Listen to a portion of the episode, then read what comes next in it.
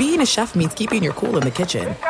And with Resy Priority Notify and Global Dining Access through my Amex Platinum card, Right this way. It's nice to try someone else's food for a change. That's the powerful backing of American Express. Terms apply. Learn more at americanexpress.com slash with Amex. At Bet365, we don't do ordinary. We believe that every sport should be epic. Every home run, every hit, every inning, every play. From the moments that are legendary to the ones that fly under the radar. Whether it's a walk-off grand slam or a base hit to center field. Whatever the sport, whatever the moment, it's never ordinary at Bet365. 21 plus only must be present in Ohio. If you or someone you know has a gambling problem and wants help, call 1-800-GAMBLER.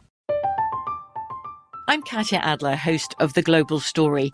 Over the last 25 years, I've covered conflicts in the Middle East, political and economic crises in Europe, drug cartels in Mexico. Now I'm covering the stories behind the news all over the world in conversation with those who break it. Join me Monday to Friday to find out what's happening, why, and what it all means. Follow the global story from the BBC wherever you listen to podcasts. What's up? This your boy Lil Duval, and check out my podcast, Conversations with Unc, on the Black Effect Podcast Network. Each and every Tuesday, Conversations with Unc podcast feature casuals and in-depth talk about ebbs and flows of life and the pursuit of happiness. Unlike my work on stage, I tap into a more serious and sensitive side to give life advice and simply offer words of encouragement, yet remind folks to never forget to laugh. Every Tuesday, listen to Conversation with Unc, hosted by Lil Duval on the Black Effect Podcast Network, iHeartRadio app, or wherever you get your podcasts. Presented by AT&T. Connecting changes everything.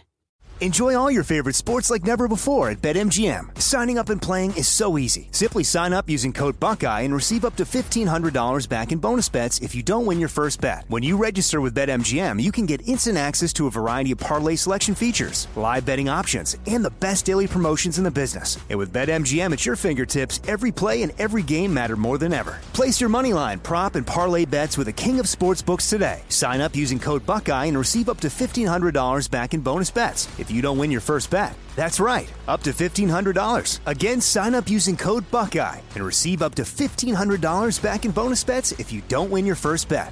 BetMGM and GameSense remind you to play responsibly. 21 plus and present in Ohio. Subject to eligibility requirements. Rewards are non-withdrawable bonus bets that expire in seven days. Gambling problem? Call 1-800-GAMBLER in partnership with MGM Northfield Park. That's 1-800-GAMBLER.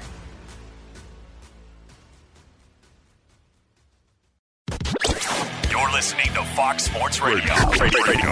Boom! What up, America? Doug Gottlieb Show, Fox Sports Radio.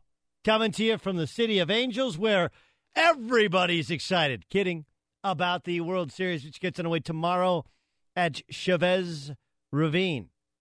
Uh, we'll get to that later on in the show. Uh, tomorrow, my boy Matt Holliday checked in, said uh, he wants to come on uh, for every game.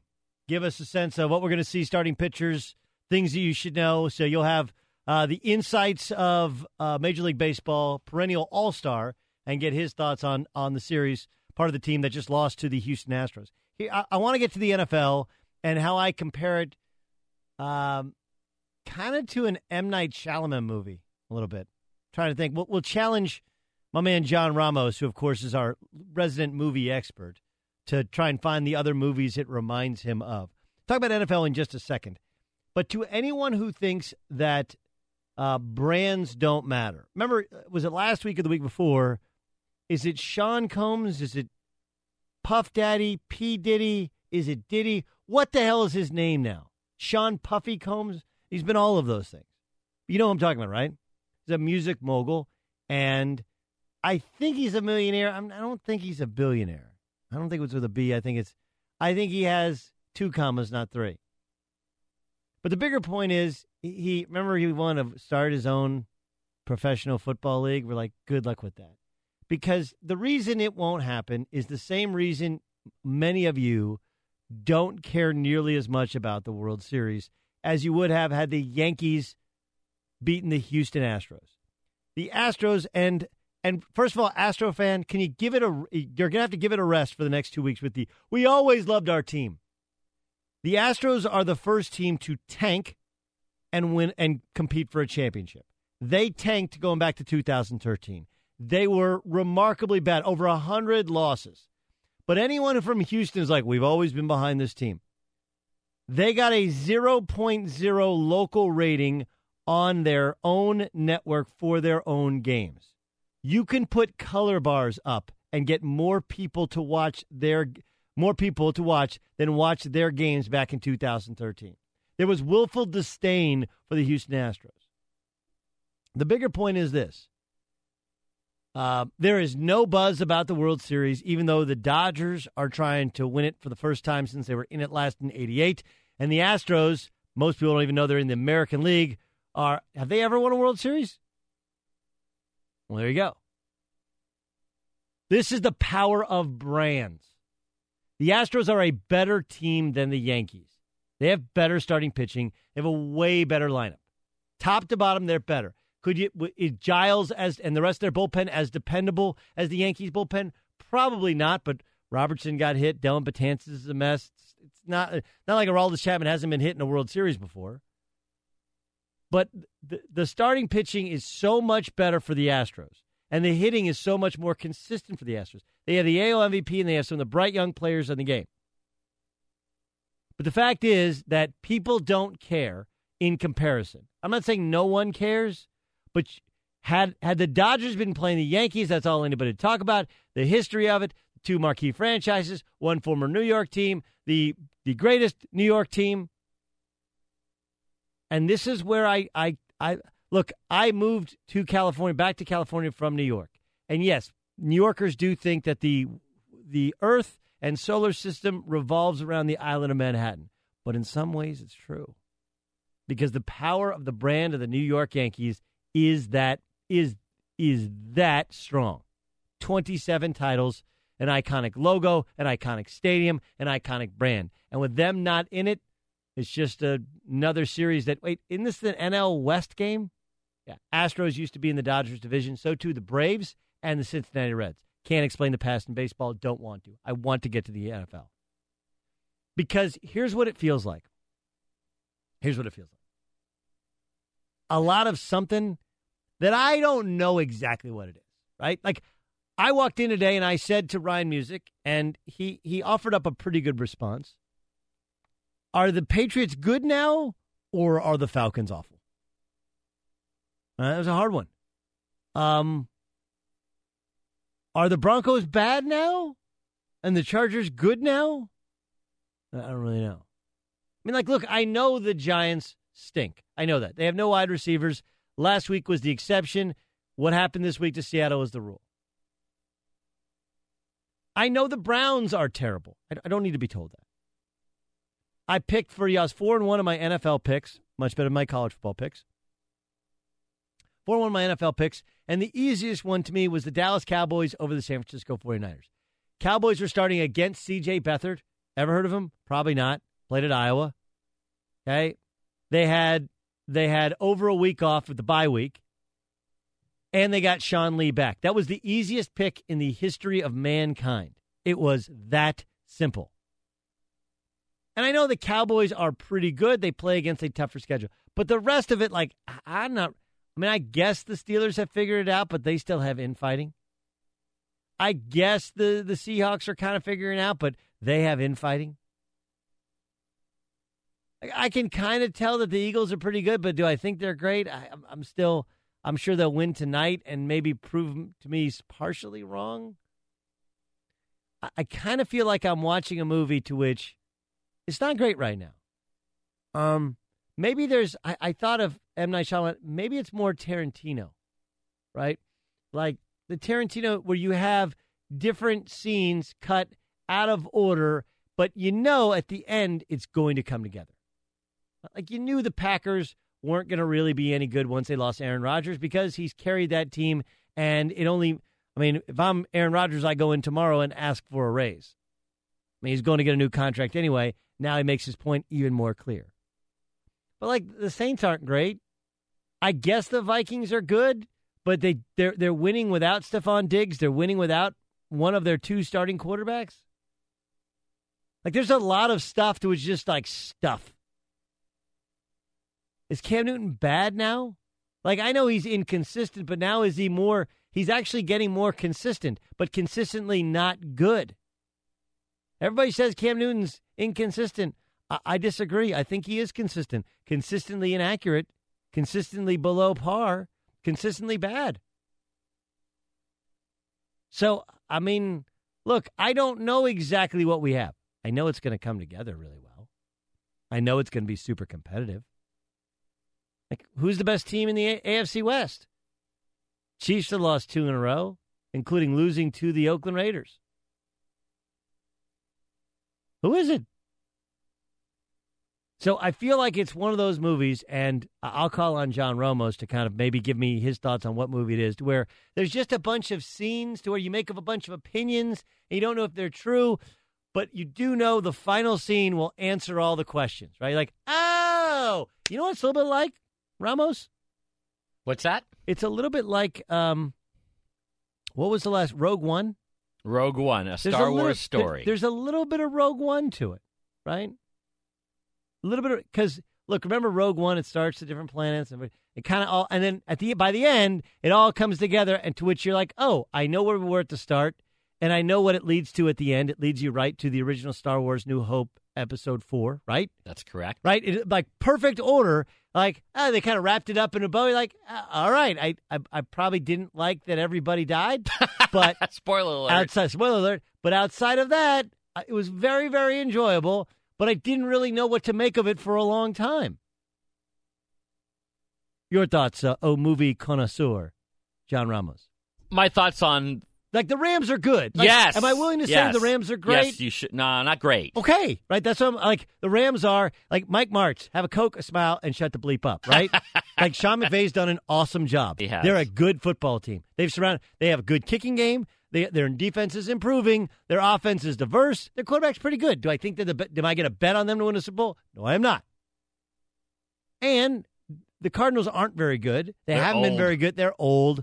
And then Carson Palmer broke his arm yesterday. Didn't help. And so they're going against Drew Stanton. So all of those things. Um. So like, look, it's a lot of something, and I do know at the end, everybody but one team will end on. You know, all the playoff teams will end on a loss except for one team. I know, I like the old everybody dies. I know we'll, we'll end up with one champion. But the how we get there is unique and weird, but I think it's going to end up being pretty good. But I don't really know what to make of it. I know we're supposed to have these strong statements like, oh, okay, Cam Newton, he's consistent, consistently bad. There's one. The Falcons, Steve Sarkisian, that's not going to work. Okay? That's one of those things which it's not going to work. You're walking, they're walking, This is, you ever been to a wedding like that? Where they walk down the aisle and you turn, you go like six months. Oh, Come on, don't tell me you haven't been there. I mean, she just got off the stripper pole. You know, he just got he just got off of Vicodin, and you're like, mm, six months, six months. That's Steve Sarkisian, and I apologize. I didn't mean to make the Sarkisian and Vicodin reference. Whatever he was, I just meant that that dog won't hunt. That ain't working. Like we kind of know the Steelers, the Patriots, they're going to be around. In the NFC, it's probably going to be the Cowboys, right? Um, I don't really know who's coming out of the NFC South, but I guess maybe it's the Saints just because they had the best quarterback. I don't know. I mean, don't know what to make the NFC North, NFC West. Guess it's the, I guess the Seahawks and the Rams. We always thought that if the, the Rams ever got an offense, they'd compete with the Seahawks, and the Seahawks don't have much of an offense, but they have a really good quarterback and they make some enough plays. Yes, Ryan Music. Have you seen Memento? I have seen Memento. It's kind of like Memento. The only problem with Memento is at the end you still don't really know what's going on, so it doesn't compare quite the same. Memento's in backwards order, though, isn't it? well, no, it's it's both. It's like half and half. Half of it's playing in chronological order, and then the other half is playing backwards, and then the end of the movie they meet at the middle. Is that what it is? Yeah. Okay, I have to go back and watch it. But that's sort of how the NFL is right now. Like you, you kind of understand what's going on. I kind of see some patterns building. like- I'm like, all right, all right, all right. I'm and in. then every once I'm in a while something happens, and you're just like, okay, now I'm lost. Yes, I'm totally lost. What just happened? What? Wait, what? How did that happen? That was when the Giants lost to the Broncos last week. That What was, happened? That was that was that one. And then I- they get blown out by the Seahawks, and you're like, okay, so yeah, the Giants are bad. Giants are bad. We're we're we're we're good with Giants are bad. Giants are bad. I mean, the Tennessee Titans probably should have lost to the Browns. Like, I, I have a tough time. I don't like a win is a win, but that was a yucky win. That was that was when you're like, yeah, yeah, we, we, we hey, that's one of those ones that if you're in Nashville right now and you run into a Titan, you go like, hey, I, I didn't see a score. How'd you guys do this week? Like, well, we won. We beat the Browns. You did? Oh, congrats! Like, eh, how what was the score? Like nine six. That's one of overtime. those. That's one of those things like in hockey. If you lose in overtime, they give you a tie. Yeah. That that win for the Titans should actually count, count as, as a tie. I like that. Like the Browns But get a loss, not but a the bad. Titans That's, get a not. tie. That's not a. That's not a bad suggestion. Not a bad suggestion. All right. There's a, a way to correctly apologize.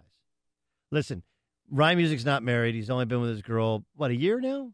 yeah, a little over a year. A little over a year. We'll find out if uh, if he knows because Ramos and I have been married collectively. What like 35 years? Something like that. Yeah, Yeah, I'm, 30 I'm 18. Yeah, I'm 17. So Yeah. 35 years collectively we've been married. So the one thing that married men know how to do, it's apologize. We apologize for stuff we didn't even do. Right? Too much You apology. just like you wake up and go, "Sorry, what's what for?" I don't know. I'm going to do something today that's going to piss you off, and I'm sorry. Anyway, there's a correct way to apologize, and one NFL and I don't know star, really good player, has nailed it in terms of the apology. Nailed it. Right. That upcoming next, but first. You already know how much I love Dollar Shave Club's razors, but did you know they have so much more? Personal grooming products for your hair, face, skin, shower, everything for your bathroom needs. When you're at the store, you're shopping around, you got to go here, you got to there. There's so many choices. You don't know if it's really good stuff.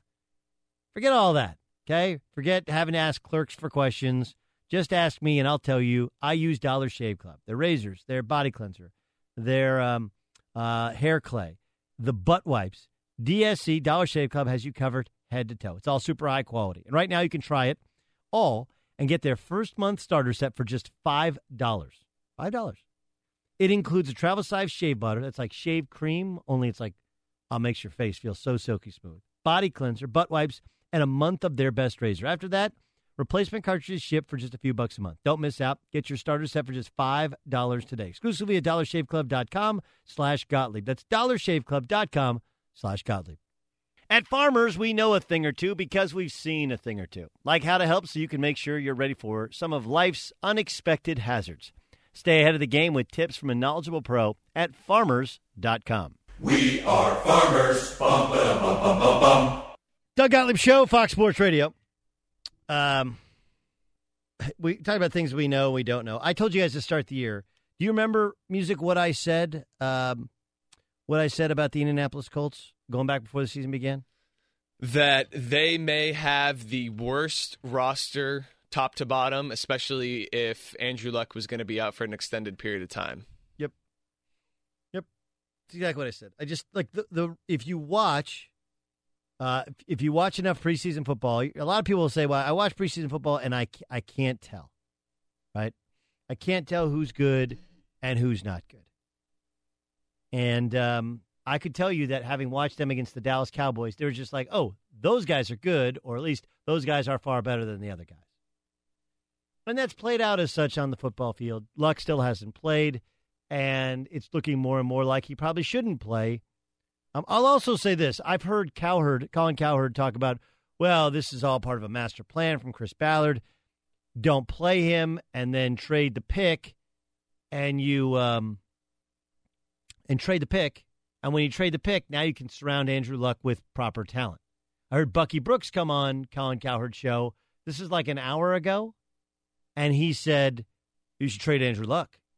Basically saying he thought Andrew Luck was still highly valued by everybody else in the NFL, really not as good as uh, you sh- you'd be led to believe based upon the hype, and you could get a king's ransom for him. Uh, I completely disagree with Bucky Brooks. And the idea is this you got a dude. Now, is he going to be John Elway? I don't know.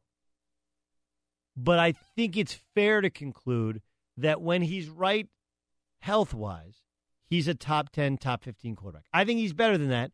But at minimum, if he's right health wise, top 10, top. And once you have one of those guys, you are far better off holding on to that than you are trading and trying to draft a guy who you who you might know. Right? It's the devil you know versus the devil you do not. So yesterday, after a frustrating game, which they're beaten twenty-seven nothing by the Jacksonville Jaguars, T.Y. Hilton, their I I don't use the term star. T.Y. Hilton is not a star in this league. Do you know who T.Y. Hilton is? You do. You know him because you didn't hear of him, then you did hear of him. And he has the T.Y. touchdown thing where he does the initials, which is cool. Is he a top 20 wide receiver in this league? He is not. But he's not, he's not bad. He's our best wide receiver. Game went poorly. He said this. Who's winning our matchup? The O line just got to play better. Uh, for as far as receiver, nothing could change. We got to uh, take some pride up front and you know block for them. You know, what if we put them back there and take those hits? So uh, we got to start up front, man. Once we get the O line going back in rhythm, we'll be fine. All right. So he he said nothing about the wide receivers. We can't. We don't have to do anything better. This thing starts up front. Now, fairness, he didn't call it his quarterback, didn't call it his coach, but call out your boys like that, the big fellas. Here's Ty apologizing. First and foremost, uh, I'd like to apologize to the team and the O line. Know, it was out of character. I'm frustrated, you know, how the game went. But at the end of the day, man, I got their back. You know, I love them to death. And, you know, I was wrong, you know. I'm always against that, and then I go out there and do it. Yeah, I was just frustrated, man. At the end of the day, you know, just want to win. But at the end of the day, I just can't do that. Um, so for me, I just got to go out there, you know, just just play play my game, you know, and, you know, just have, have each other back at the same time. He said, I'm always against that. I go out there and do it. 100% I messed up. All me. I'm sorry for that. I'm a leader, and those guys look up to me. I kind of stabbed them in the back. And I approached them. I'll approach them individually, one on one, let them know that I was 100% dead ass wrong. Now, he didn't kind of stab in the back. He did stab in the back. And that, that's like, not, you can't be kind of pregnant, right? But for the most part, like you hear, I, uh, uh, end of the day, I got their back. I love them to death. I was, you hear, I was wrong. 100% I messed up. All me. I'm sorry. I'm a leader. I kind of stabbed them in the back. I'll go up to them 101 on one on one. That's a good apology, especially from a dude. Hey, that's all all me. So, um, Ramos, you're as as a an 18 year 18 year apologist. I mean, you've been married 18 years. That was a good enough apology, right? That was, yeah. What's the key to a good apology at home? For me or just in general? For you. Uh, to be very as sincere as I can about right. it. You got to be sincere. Yeah. But sincere is a big sincere. You got to. And so, do you have it? Are there any code words you, use to show sincerity? Uh, just like uh, I would say, I would say something like, you know, honey, I'm I'm sorry, it, it was my bad. I should have thought about that beforehand. I understand where you're coming from. Right. He actually says this every day, so if it sounds really good, it's because I I just you just you hit the classic apology, right? Right. Music, how's your apology game going? When when your when your girlfriend invited you on a free trip to Hawaii for a second consecutive year, and she got super mad at you because you're like, I don't know, which she took to mean, what do you mean? We're not going to be together next year this time? And you had to apologize. How'd you do it? Uh, I I'm Uh, sorry. eh, I, I, I I'm, I'm trying to stutter. think back. You some- cannot stutter. This Oh. is a big thing. Oh, I- you want me to reenact the apology? Um, eye contact is huge. Oh yeah, absolutely. Eye, eye contact. contact, Got to right? do got to do eye contact. Yep. And you got to just take the entire blame. Right. Just that's on, All on me. Yeah, like I Which is I what he should have known I should have known that this was something that you were already thinking about. I should have already been thinking about this. I'm sorry. My answer is yes. I was completely wrong. I'm so thankful to be with you and to go on this trip again. Just take all the blame Yeah. Explain how you can see it from their perspective and why that now allows you to realize how wrong you were. Okay. uh, Here's a, here's a couple. I'll give you a couple of. I hope my wife's not listening. Um, here's a, here's a couple of key key words here. Okay. You know, after here's a, here's a good word. After reflecting upon it, that's it. Because you didn't. You're not seeing from their perspective. You really reflected upon your own actions, right? After reflecting upon it, I I I, I hear you, right? I I hear you. I hear the frustration in your voice. So I I hear you. Reflection. Um, and listen, I I am completely to blame. That is completely on me. Even though we know most of the time it's their fault, right? But you got to go. I'm completely wrong because T.Y. Hilton is probably 100% dead ass right.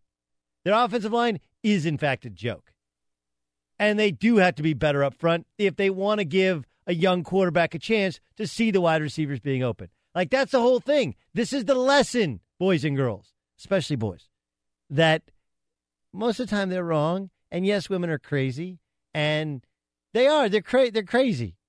Okay, but you, I've I've yet to see it's re- you, it's really hard without the help of a doctor. You cannot procreate without them, right? And the world is better when you have one than when you don't. Um, and so, in order to have one, you have to understand you're going to have to apologize far more often than she will. And you have to use eye contact. And occasionally, if you want to look down, right? If you can well up a little bit, you know, not not tears, but just what, just give that eye contact look. Look down at the feet to lack confidence. Upon reflection, I'm completely to blame. I mean, heck, you can even just go Happy Gilmore. I'm stupid. You're smart. I was wrong. You were right. You're the best. I'm the worst. Uh, you're very good looking. I'm not attractive. All right. As long as you're willing to admit that. There we go. That's an apology. T.Y. Hilton, congratulations. All right, a man who's only been apologizing now for a couple months. Let's bring in Dan Beyer. When I do something wrong, Doug, I'll let you know how it goes. Ooh. Oh, very nice. There we go. Take it. uh, oh, geez. Uh, speaking of doing something wrong, the uh, Cleveland Browns have been doing that a lot lately, and they've even got more bad news to go with it. Joe Thomas is going to miss the rest of the season. An MRI confirming a torn triceps muscle, so the All-Pro tackle is done for the season. Says he doesn't know what he's going to do yet for 2018. Week seven wraps up tonight with the Redskins and Eagles at 8:30 Eastern Time. Redskins have the Cowboys coming up in week eight, and Washington's going to have to face Cowboys running back Ezekiel Elliott because Elliott will be allowed to play in that game as the NFL's request for an expedited preliminary injunction hearing was denied, so the six game ban remains on hold. Cowboys won't have kicker Dan Bailey for that game, going to miss several weeks of action because of a groin injury. That's according to the NFL Network. Well, Duane Brown went back to work after holding out the first six games of the season for the Houston Texans. The left tackle was back at work today. Texans take on the Seahawks coming up in week eight. No word if Brown's going to be ready for that game. The Dolphins have the Ravens on a Thursday night matchup. Head coach Adam Gase says he expects Matt Moore to get the start in that game because Jay Cutler has cracked ribs.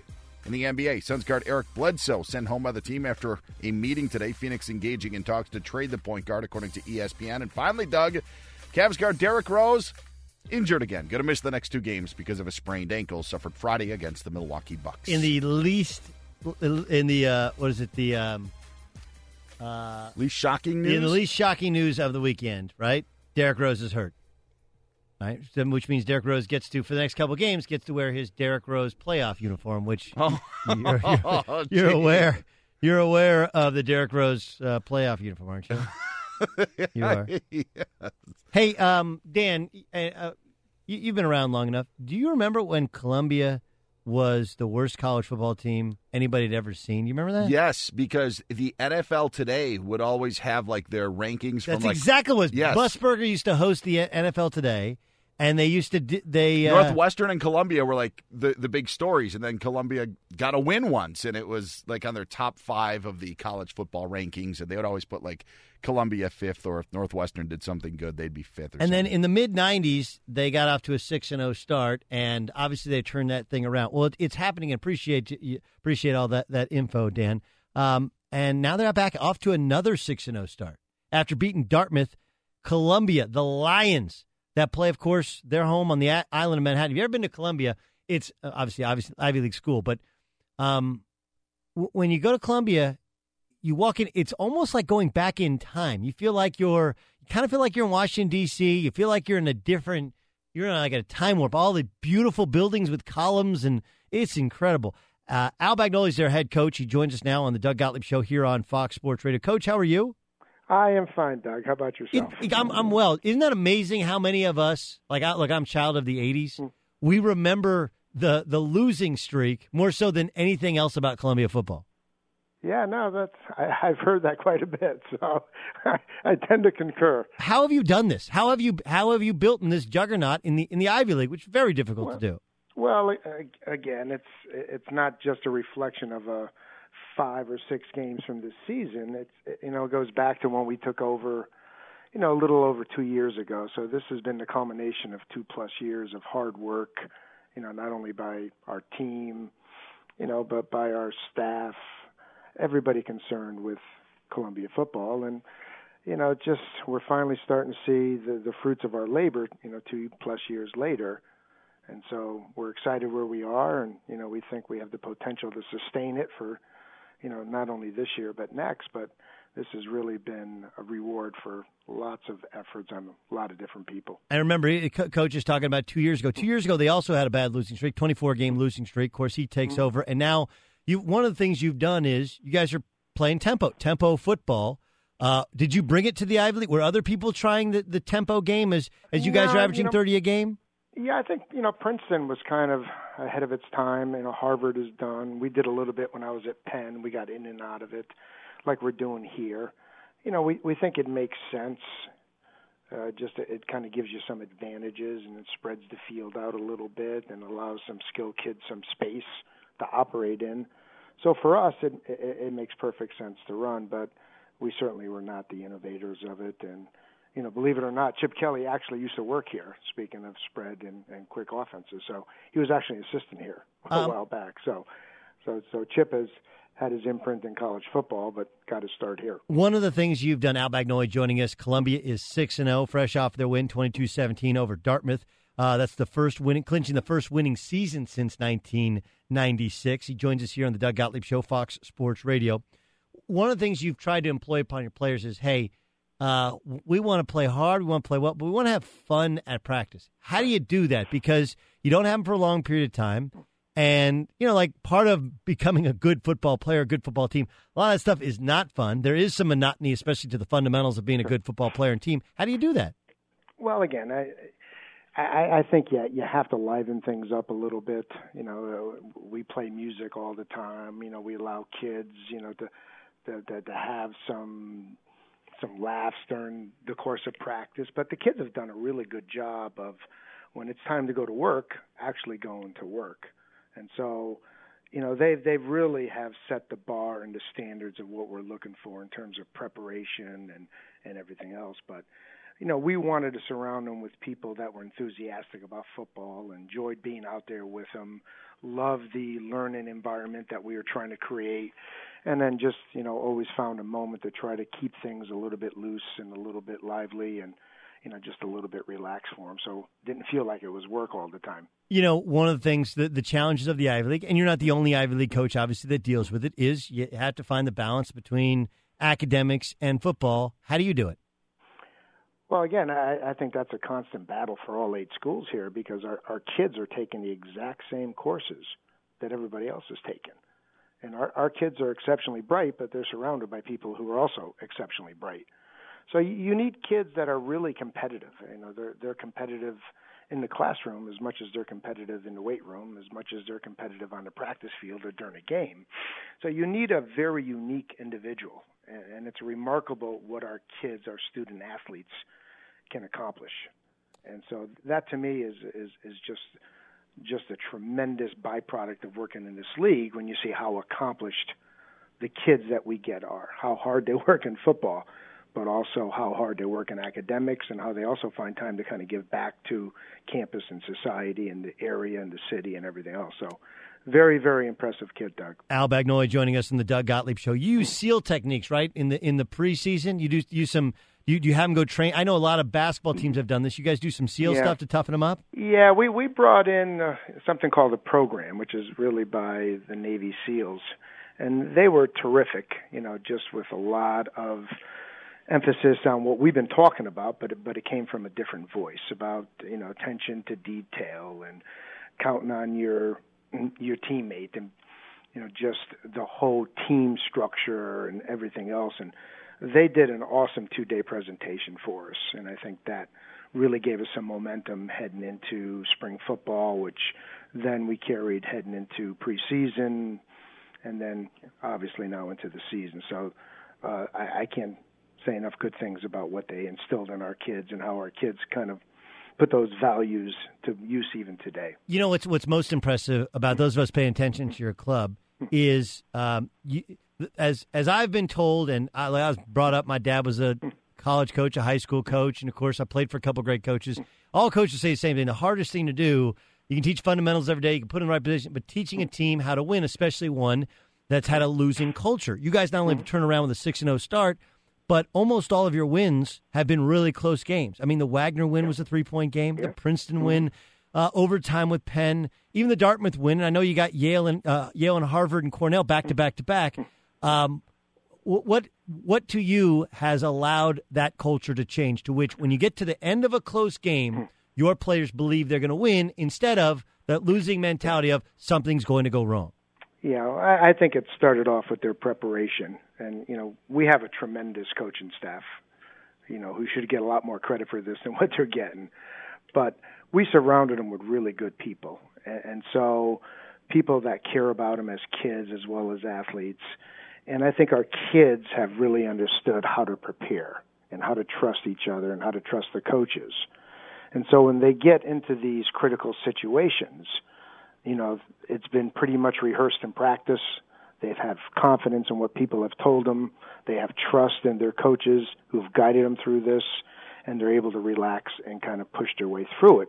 But it kind of all goes back to the work ethic, the preparation, and the trust that you need to build. Because you're right, Doug. We we've had some really close games. Uh, the Wagner last second field goal, the minute and twenty second left pass, you know, to go on top of Princeton, overtime touchdown pass against Penn, and then we had to sack the quarterback last week with 16 seconds left to ice that game. So it's been done a lot of different ways: kick game, offense, defense.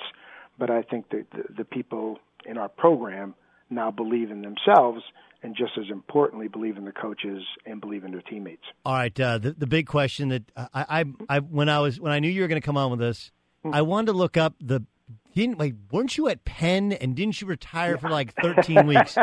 And I and I read the Philadelphia Inquirer story and they had and they had they had winners and losers in your move to Columbia. And let me read this for you. This is Al Bagnoli's joining us. He he was the coach at Penn. He retired, and then he took over 13 weeks later at Columbia. So at, at 62, he took a worse job. How is that better? If Bagnoli, who won nine outright uh, league titles and 23 seasons at Penn, won a rebuilding job, there was one to be done at Franklin Field. Of course, that's where the Quakers actually actually played um, instead of against Columbia. So why why why did you do this? Why did you do this to yourself? Sometimes I ask myself the same question. Uh, you know, I, I wanted to try administration, and after 23 years, you know, having a great experience at Penn and, and just dealing with some wonderful kids and wonderful alumni and administrators, you know, I, I, I wanted to transition into something potentially different. And so I tried administration, and, and I didn't count the days, but they told me it was 92 days. So they told me, and I just didn't find it to be what I thought it was going to be. And so when the Columbia opportunity kind of came forth, I thought, what greater challenge there is. I knew about them from being in the league. I kind of saw them a little bit differently than some other people because to me, I, I think it's a tremendous product. I, I think it's an unbelievable academic school. It's part of the elite of the elite, even within our league. And out its backyard is, you know, probably the preeminent city in the United States. And then when I saw how much they've invested in facilities and and upgrades and all that, and how much everybody wanted to really try to win, I thought this would be a, a tremendous challenge as well as an opportunity. All right, so what happens if you guys go undefeated? I have no idea.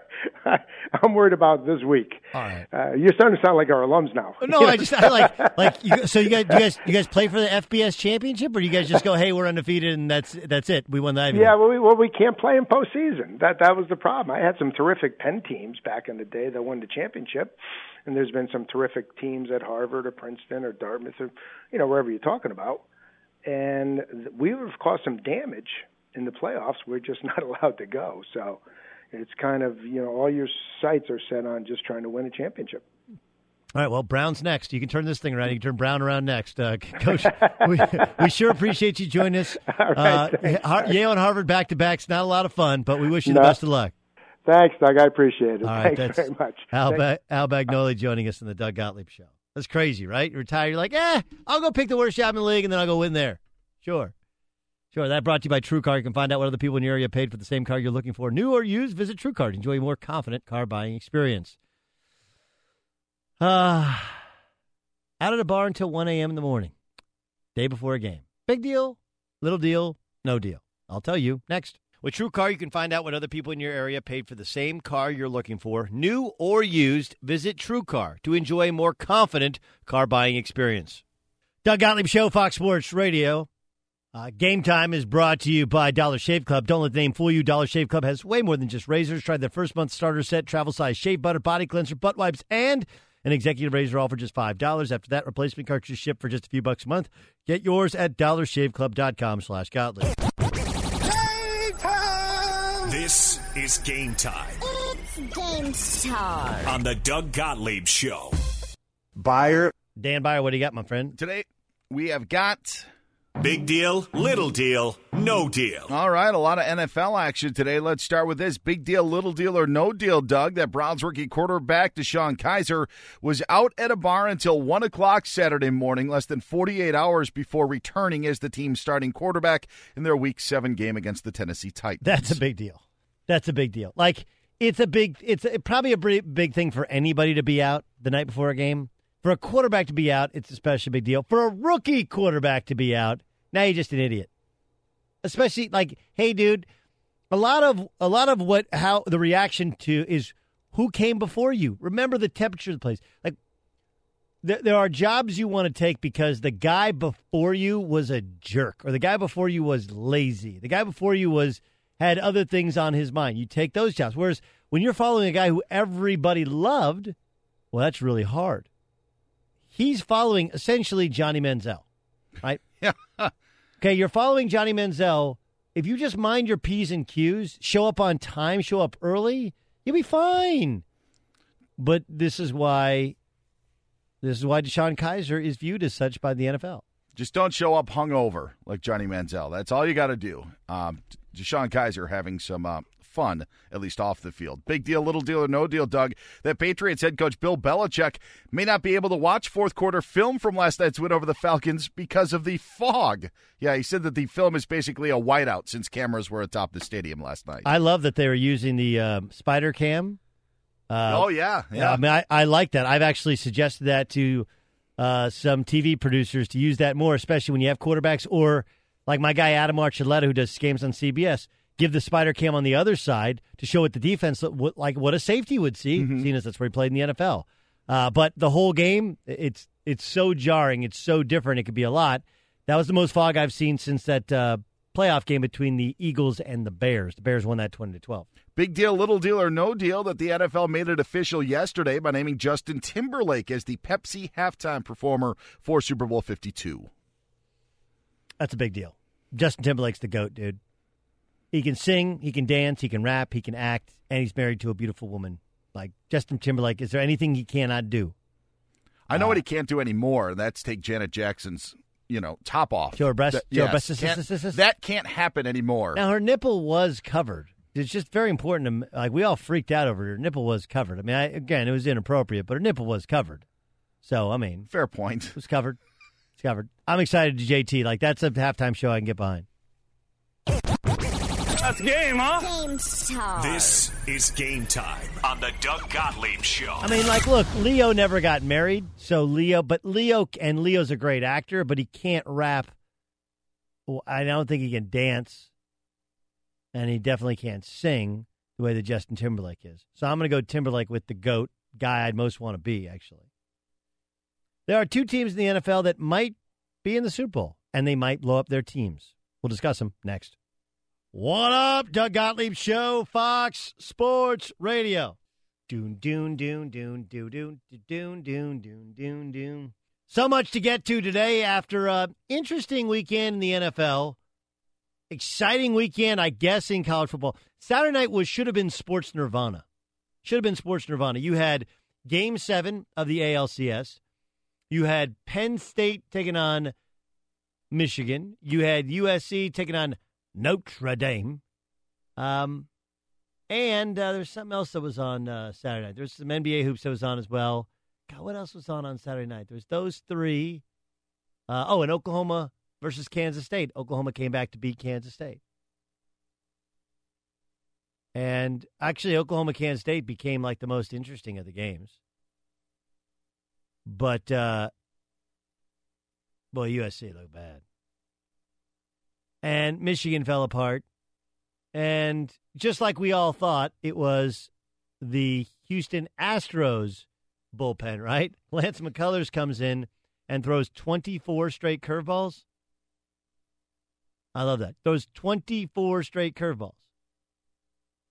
And um, the Astros put away the Yankees, leading us to tomorrow night's World Series. Anthony Herron will join us next hour. We'll get his thoughts on uh, what's gone wrong for USC and who's really any good in the pack in the in the Big Ten. It feels like Penn State, Ohio State this Saturday at the shoe. Kind of feels like what I said before about the Big Twelve. You're going to end up Ohio State beating Penn State, right? Then Ohio State's going to take on Wisconsin and maybe they lose to Wisconsin the Big Ten championship game, or maybe Michigan beats Wisconsin, so they all have one loss, knowing Penn State's probably the best team. But going to be fascinating to see if the Big Ten can get two teams in the college football playoff. Alabama continues to thump people. Georgia did not play, so they remain undefeated. Don't know what to make of the Pac 12 conference. And of course, the Big 12, you got Oklahoma and Oklahoma State uh, will face each other next week, but each has a very tough game this week. Oklahoma's got TCU, and Oklahoma State travels to Morgantown to take on West Virginia. So we got a lot of stuff going on. So the Seahawks won 24 7 yesterday. And what was the final? I don't even remember what the final score of the Steelers game was. Buyer, uh, Buyer do you remember what the final score? 29 14. 29 14. Right? They're playing the Cincinnati Bengals.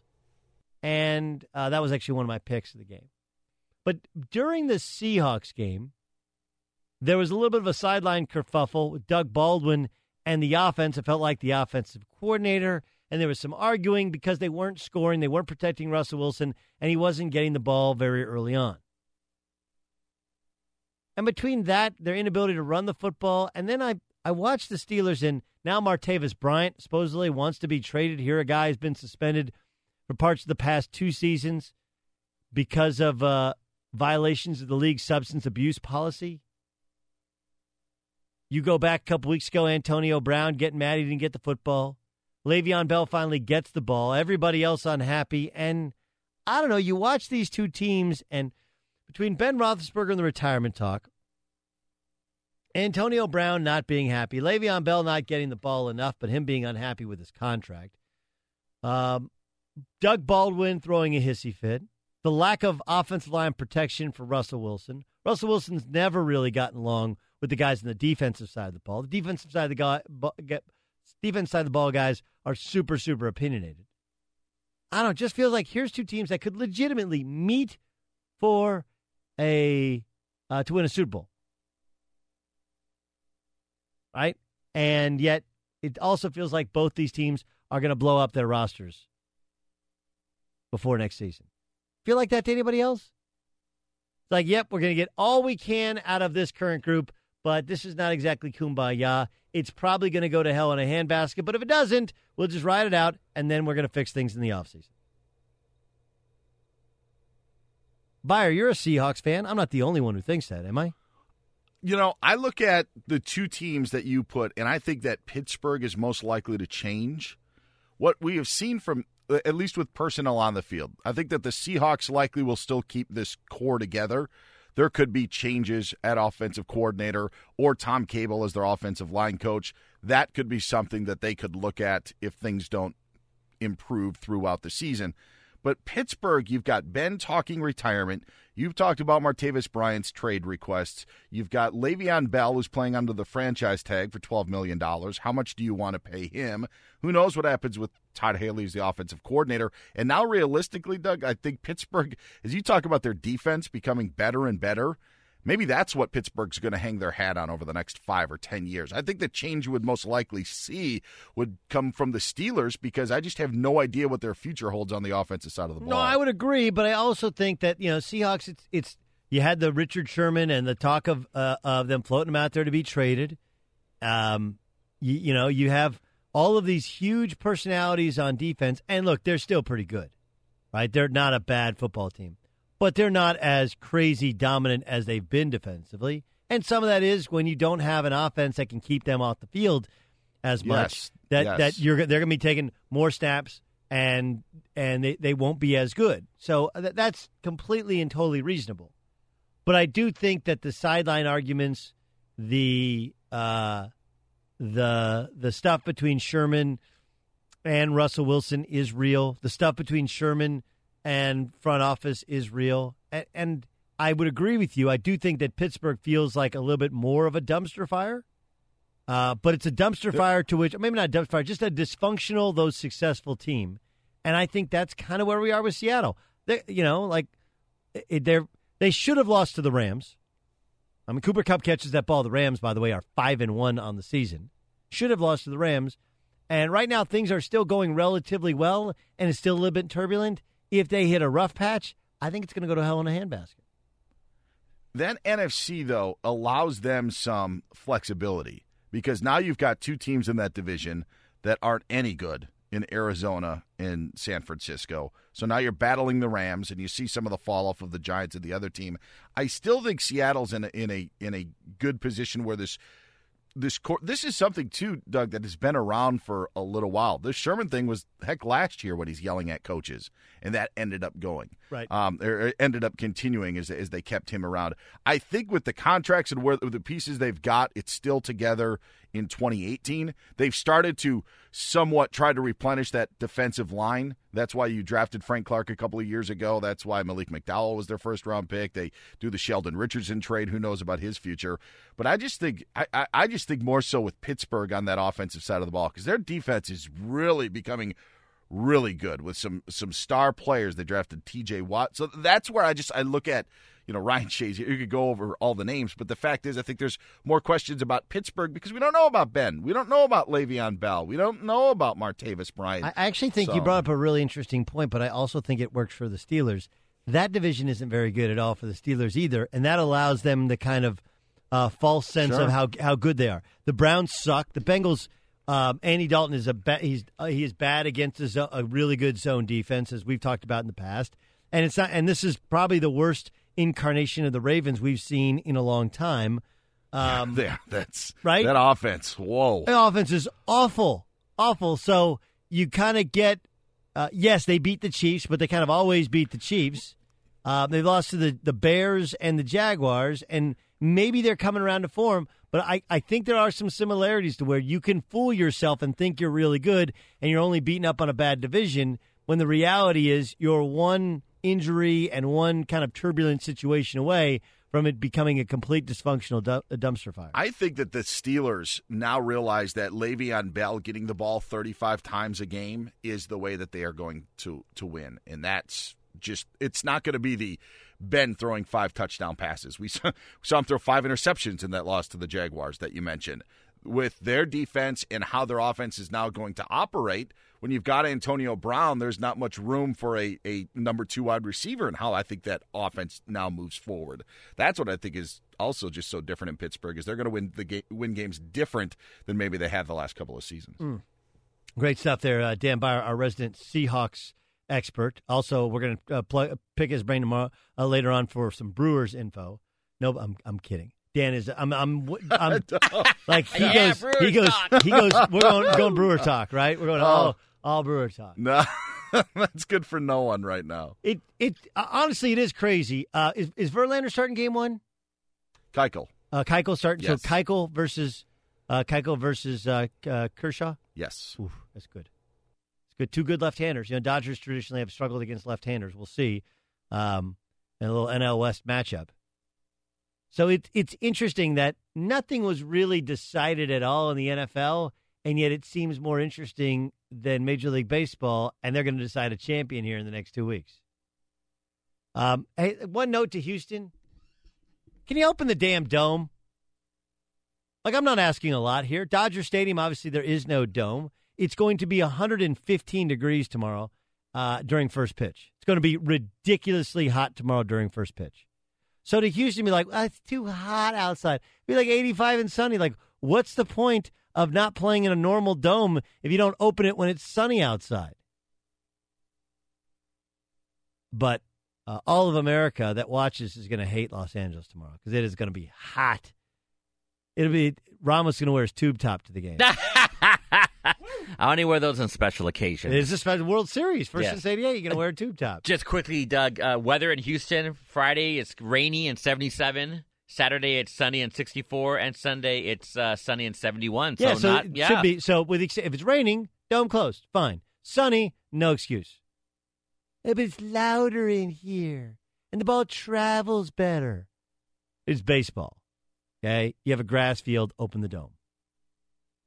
DeAngelo Williams joins the show next. I'll get his thoughts on the Steelers. Are they good, or are they like eh, good?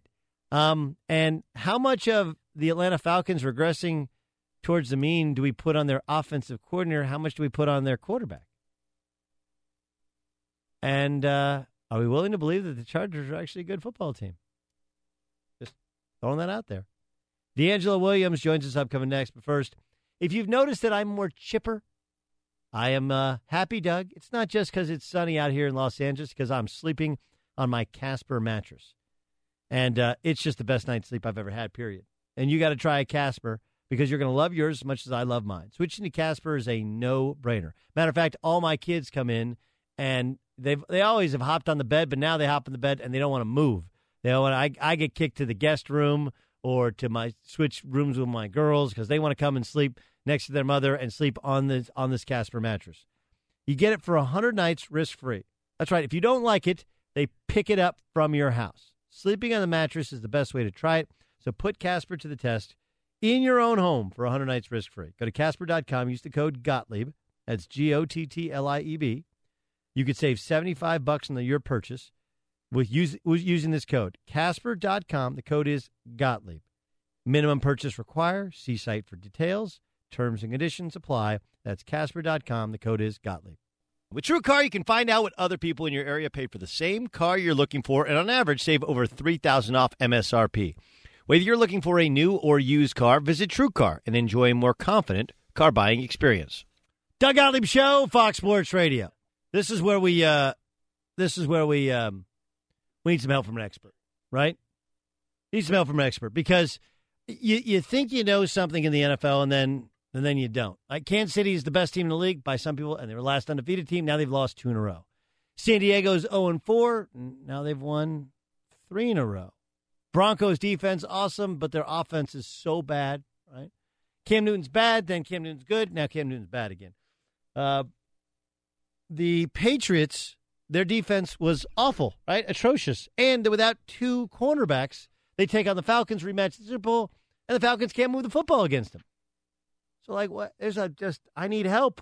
And so every Monday we call on DeAngelo Williams, former uh, Pro Bowler, two time Pro Bowler, joining us on the Doug Gottlieb sh- here, show here on Fox Sports Radio. Let's start. Let's got to work backwards. Last night, the Patriots at home looked like the Patriots at home are supposed to look. Only problem is that's not how the Patriots have looked at home this year. What went so wrong for that Falcons offense, D? what went so wrong? Like I, I, I'm not so sure that they're not doing what they did last year. They did a lot of play action last year and kept people off guard.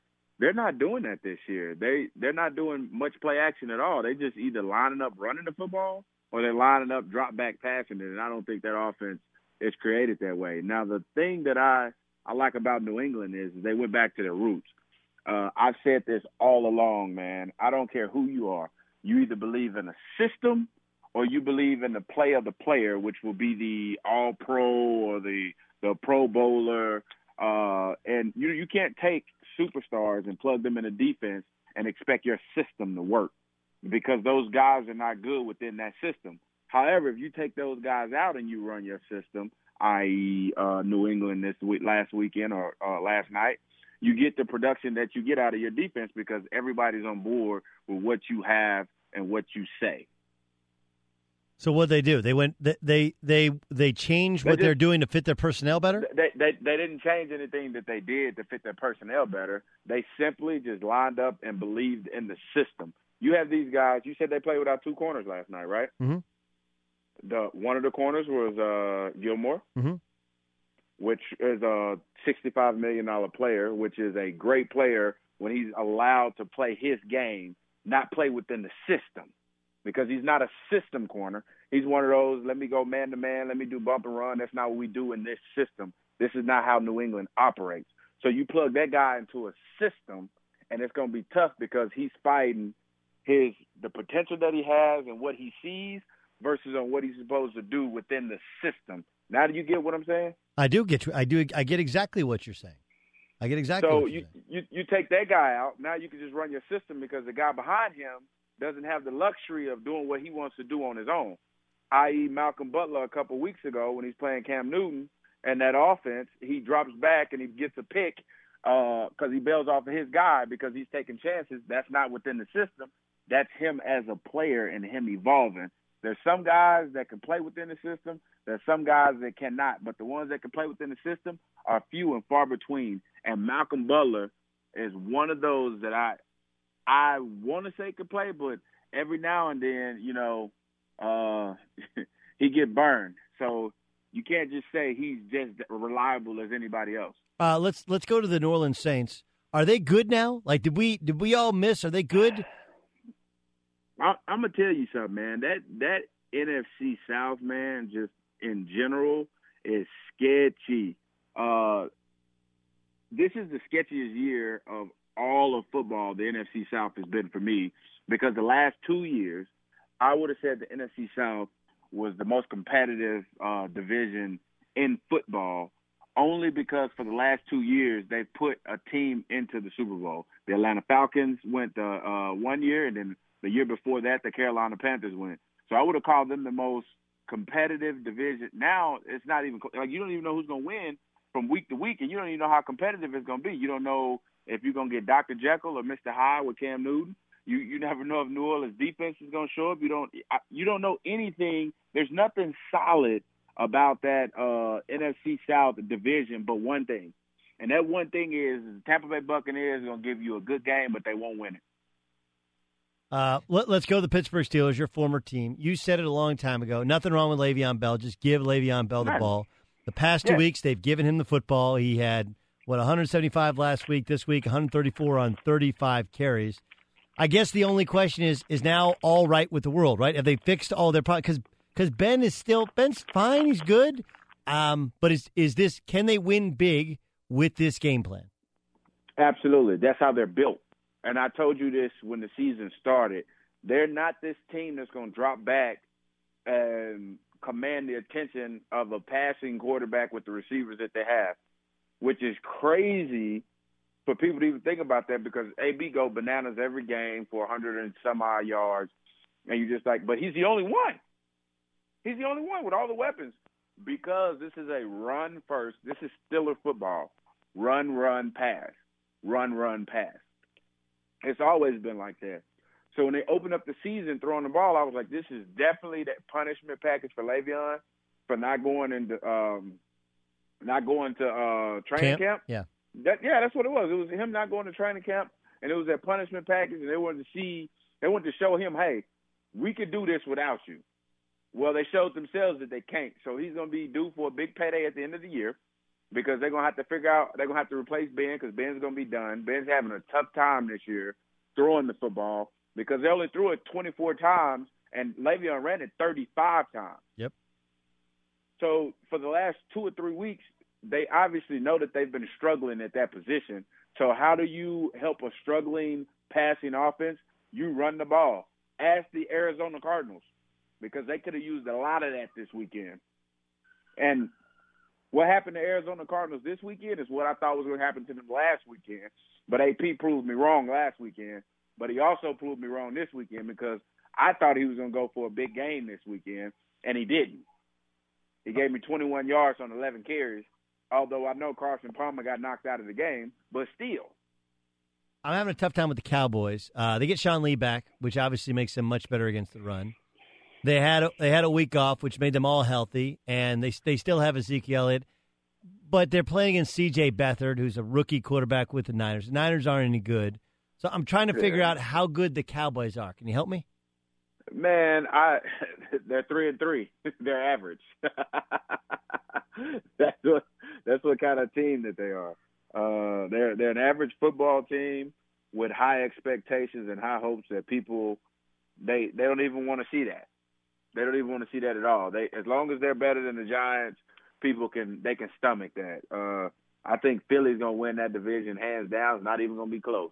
All right, so Uh, Phil, I, I want to get to that because Philly takes on the Redskins tonight. Uh, Right. Cousins, a guy who obviously has wanted to get paid. They're three and two. Uh, you got the Eagles, Yeah. who are undefeated at home, and look, Carson Wentz has played very, very well when he's had time to throw the football. Are you a Carson Wentz guy? Are you a believer in the Church I'm of Carson a- Wentz? I'm, no, I'm not in. I'm not in the Carson Wentz. I'm not in the. I don't believe in him. What I do believe in is that damn defense that they got over there in Philadelphia. I do believe in that defense. You can get to the Super Bowl and you can win a lot of football games if your quarterback doesn't turn the ball over and your defense get turnovers and pressure on them. This this game, you know how you play this game, uh, Doug? Yeah. You play this game by outscoring your opponent. 3-0 is outscoring your opponent. 2-0 is outscoring your opponent.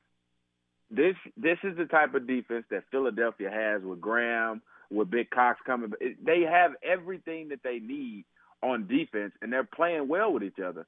That's what people don't understand. Everybody's saying Carson Wentz, Carson Wentz. They said the same thing two years ago with Cam Newton when he won the MVP, and didn't give that defense any credit, and they was tops in the league at every position. I'm like, you guys, I we got to find a reason for them to be good, and we can't give it to the defense. It has to be the offense. This is what I call the Trent Dilfer age, where Trent Dilfer benefited from a great defense, and the quarterback get all the accolades. Last thing, uh, Seahawks won again. They took down the Giants. Giants aren't very good, but you see Doug Baldwin guys getting into on the sideline. Now, look, anybody's any, ever played any high level competitive sport. I said it last week when there's the Bulls. Mirotic got in a fight and got knocked out by Bobby Portis. Like fights happen, arguments happen.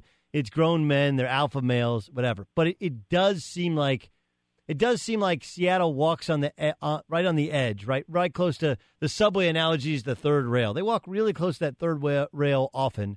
Does the dysfunction uh, ever lead to this thing ever collapsing? Because they've been able to somehow survive it, where the defense not really into Russell Wilson and Doug Baldwin not really into the play call. They've been able to survive in the past. Does that remain as such?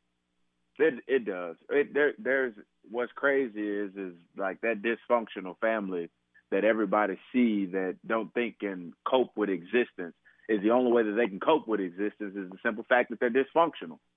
And that's what people don't understand. The Pittsburgh Steelers have played the best and Seattle has played the best when it's dysfunctional and what it seemed like they're almost about to implode from an outside perspective, but people don't understand that in the inside, all you guys are doing are making them closer to each other. Like we can only trust each other. Let's go out here and do it for each other, and like simply and truly mean it. I love when I see guys blow up on the sideline. It let me know it means something to them. The guys that don't blow up on the sideline and have a smile and be like, ah, it's gonna be okay. Those are the guys you need to worry about because they just lost that passion for football. I love seeing Doug have a fit on the side. I don't care if it's coach, player, like that is good for the game because me as a kid, if I see that, um, I'm like, man, he really cares about football. I understand what it takes because it takes a lot to play at that level and to be productive the way that these guys are productive. And they want the ball because they feel and know that they can help their teams win. Great stuff from DeAngelo Williams, of course, two time Pro Bowler, joins us every week in the Doug Gottlieb Show. Uh, DeAngelo, great stuff, man. Thanks so much for joining us. Thank you, man. I, I do have to say this, Doug, uh, before I get off. And I I've never said this ever before, but the most competitive division in the National Football League today, and I hate to say this, is the AFC East. Not because of New England, but because of Buffalo, Miami, and the New York Jets. I, I, and it I- hurt and- me and to say that. Not, not just as it hurts you, but it's weird because everybody thought the Jets would stink and they're competitive. I think everybody thought Buffalo was they were getting rid of parts so they could make moves in the offseason. Sean McDermott brings in his own GM. They start get, giving, getting rid of guys that they didn't like, thinking they were a year or two years away, see what they thought from Tyrod Taylor. And, uh, and and even the Dolphins, you know, who they might be, they're probably better sitting Jay Cutler and playing Matt Moore. The answer was right in front of them. Right, right, yes. They've always had that. I don't know why they brought in Jay Cutler in anyway. They just wanted, I guess they wanted to donate $10 million to their local charity. I'm not sure. But but the point is, it's not just that you're you're right, but that how surprising it is that those teams are competitive. Maybe equally surprising is the Patriots aren't as dominant, with the exception of last night, as they had been previously. Absolutely. And and you look at it in like any one of those three teams, this is the only division in football where there's two teams only a half a game back. And and then the Jets are two games back, but looking at looking at their schedule, New England has the offense, but the defense is finicky. Buffalo has the defense and their offense is sketchy. So everybody's weakness and everybody's strength plays to each other weaknesses and strengths. So they kind of offset each other. So I mean, this New England game when they play Buffalo again can come down to special teams. DeAngelo, great stuff, man. Thanks for thanks for joining us. Thank you, man. All right, that uh, NFL discussion is brought to you by True Car. With True Car, you can find out what other people in your area pay for the same car you're looking for. New or used, visit True Car to enjoy a more confident car buying experience. Let's bring in Dan Beyer. Find out what else is going on in the world of sports. Suspensions, trades, arrests. What do you got? How about this? How about non-benchings? Yes, Trevor Siemian's going to remain the Broncos' starting quarterback for That week shows eight. that Paxton Lynch stinks. and, and Brock Osweiler's there as well. Trevor Siemian will remain. That is a vote of no confidence in Brock Osweiler, right? for sure. Trevor Siemian's not a good quarterback. The best thing he does is scramble. The best thing he does is scramble. Head coach Vance Joseph said today that Siemian can't play well if he isn't blocked for. It's true. The offensive line is not good. I mean, look, I, I, uh, the, everybody needs offensive line help. I think Chargers going to bring in some, and maybe lost in this in the discussion about the Chargers and their stadium and the Broncos' offense being offensive is Melvin Ingram and Joey Bosa. Those two dudes get after the quarterback. They they've done a really good job getting those two guys. The Broncos weren't down, uh, or were down a couple of right tackles yesterday. And the other point, Doug, and no disrespect to Trevor Siemian, but Trevor Siemian shouldn't be the guy needing to win football games for you. That's disrespectful to Trevor Siemian. I- it- Anytime you yeah. say no disrespect, Yeah, I just disrespected him, but there's other there are other places on that team that can definitely perform better. Um, the Browns uh, they can maybe go only up, but they've lost their All-Pro left tackle Joe Thomas, done for the season with a torn triceps muscle.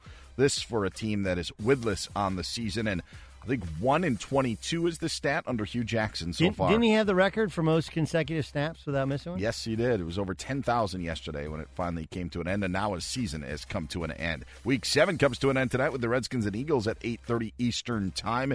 Texans left tackle Duane Brown ended his holdout and joined the team today. In the NBA, Cavs guard Derrick Rose out for the next two games with a sprained ankle, and Suns guard Eric Bledsoe, Doug, was sent home by the team after a meeting today. Phoenix is engaging in trade talks to uh, try to deal the point guard, according to ESPN. After Earl Watson was fired yesterday, Bledsoe tweeted, "quote I don't want to be here." End quote. And now he may not be for long. Yeah, he gets his wish. Yes, could be on his way out to the Valley of the Sun. Um, what do you guys think of this barstool thing?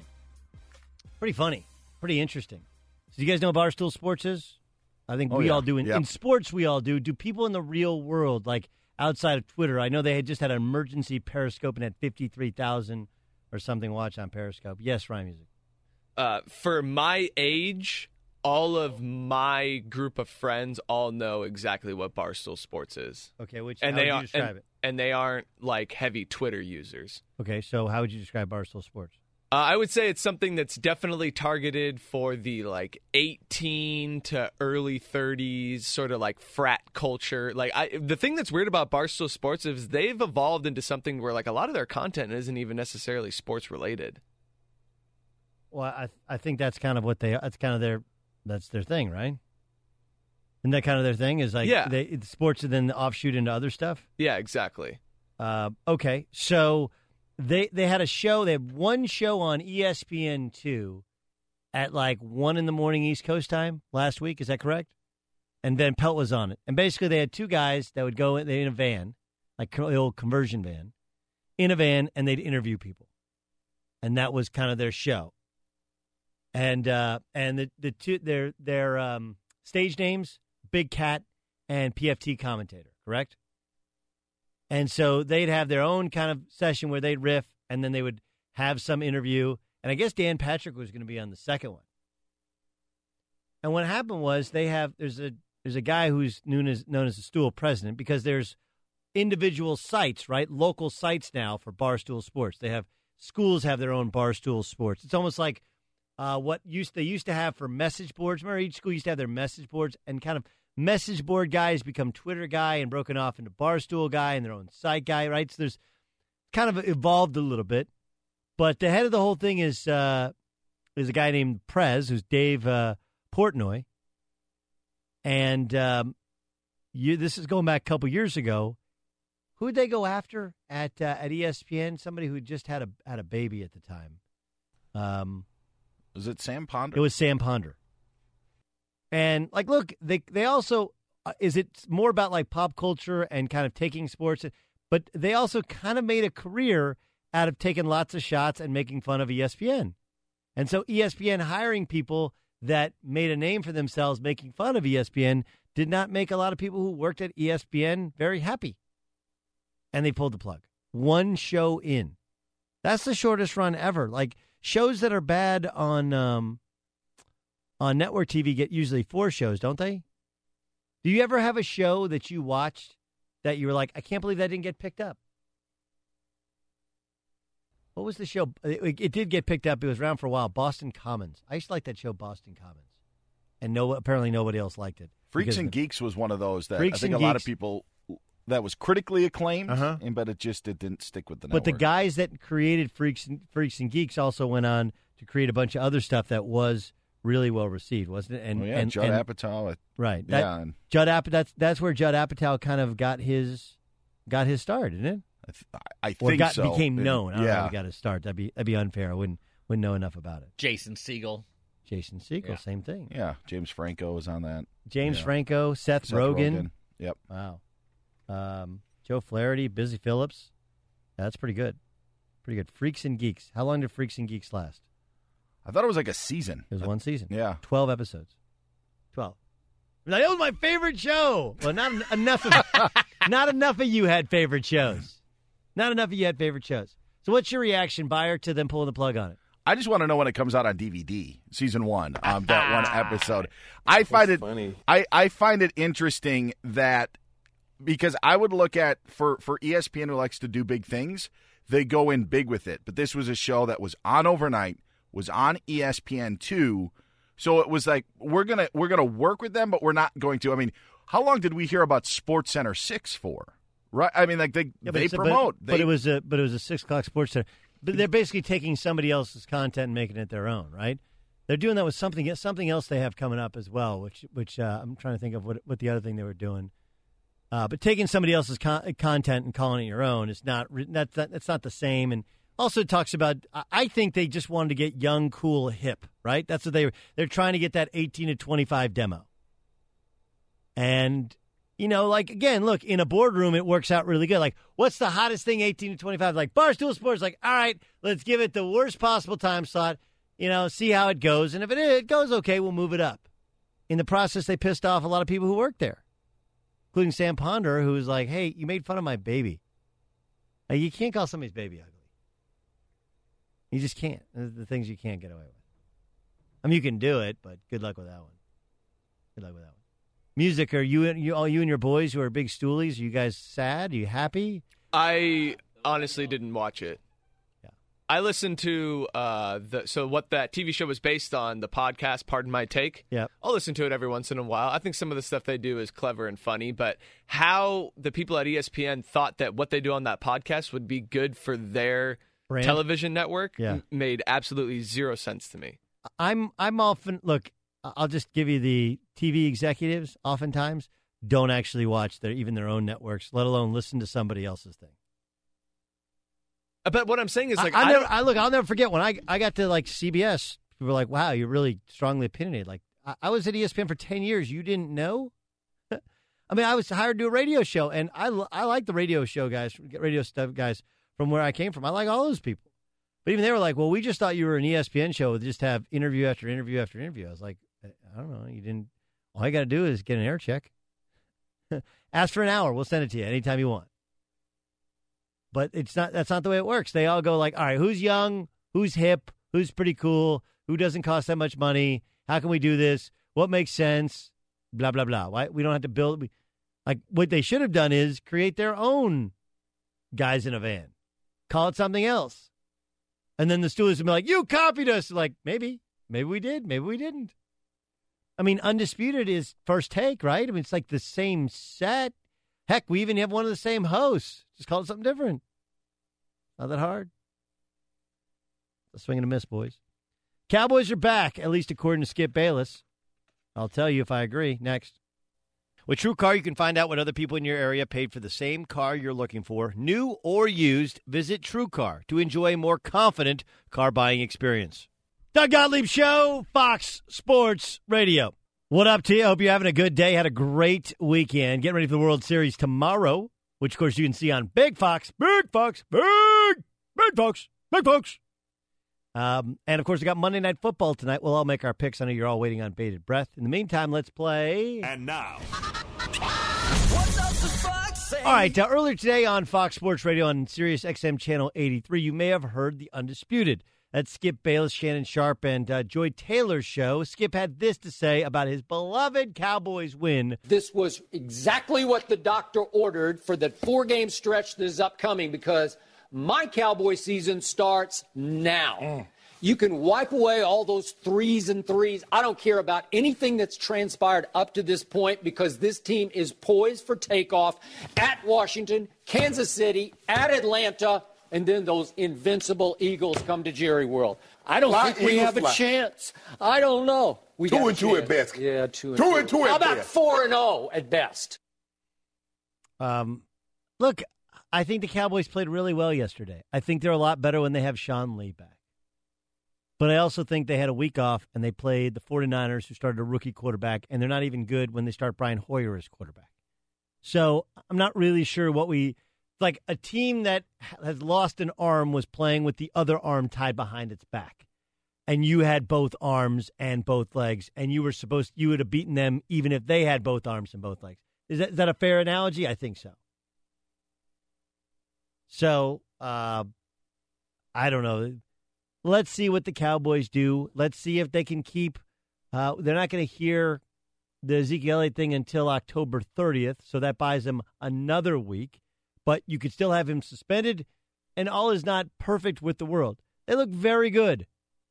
But that was the, as even Skip said, the perfect scenario. Just what the doctor ordered. Everybody back, everybody healthy. Other team stunk, and other team was without their starting quarterback. Um, later in the day, or earlier in the day, Nick Wright on First Things First, another Fox Sports One TV show that you can hear on Sirius Channel 83, had this to say about Steph Curry getting ejected and throwing his mouthpiece. the Warriors continue to be the most unlikable team in sports. On Kerr, Kerr did this, played the same game when Draymond hit LeBron in the groin. He, when he was asked about it after the game, he was like, "Oh, I think the, in, I think it should be rescinded." Not rather than I think I think they should rescind it rather than that they should suspend him. Kerr's joking, suspended eight, ten games. This is worthy of a five game suspension. He took his mouthpiece out and threw it at the ref because he was mad about a call the ref did not make. Udonis Haslem. And he's also a repeat offender. Repeat offender. Mm-hmm. Udonis Haslem once took his mouthpiece out, threw it on the ground. It bounced up near the ref, and he was suspended for one playoff game. Okay? So Kerr joking like, oh, it endangered thousands of people. Kerr, you know better.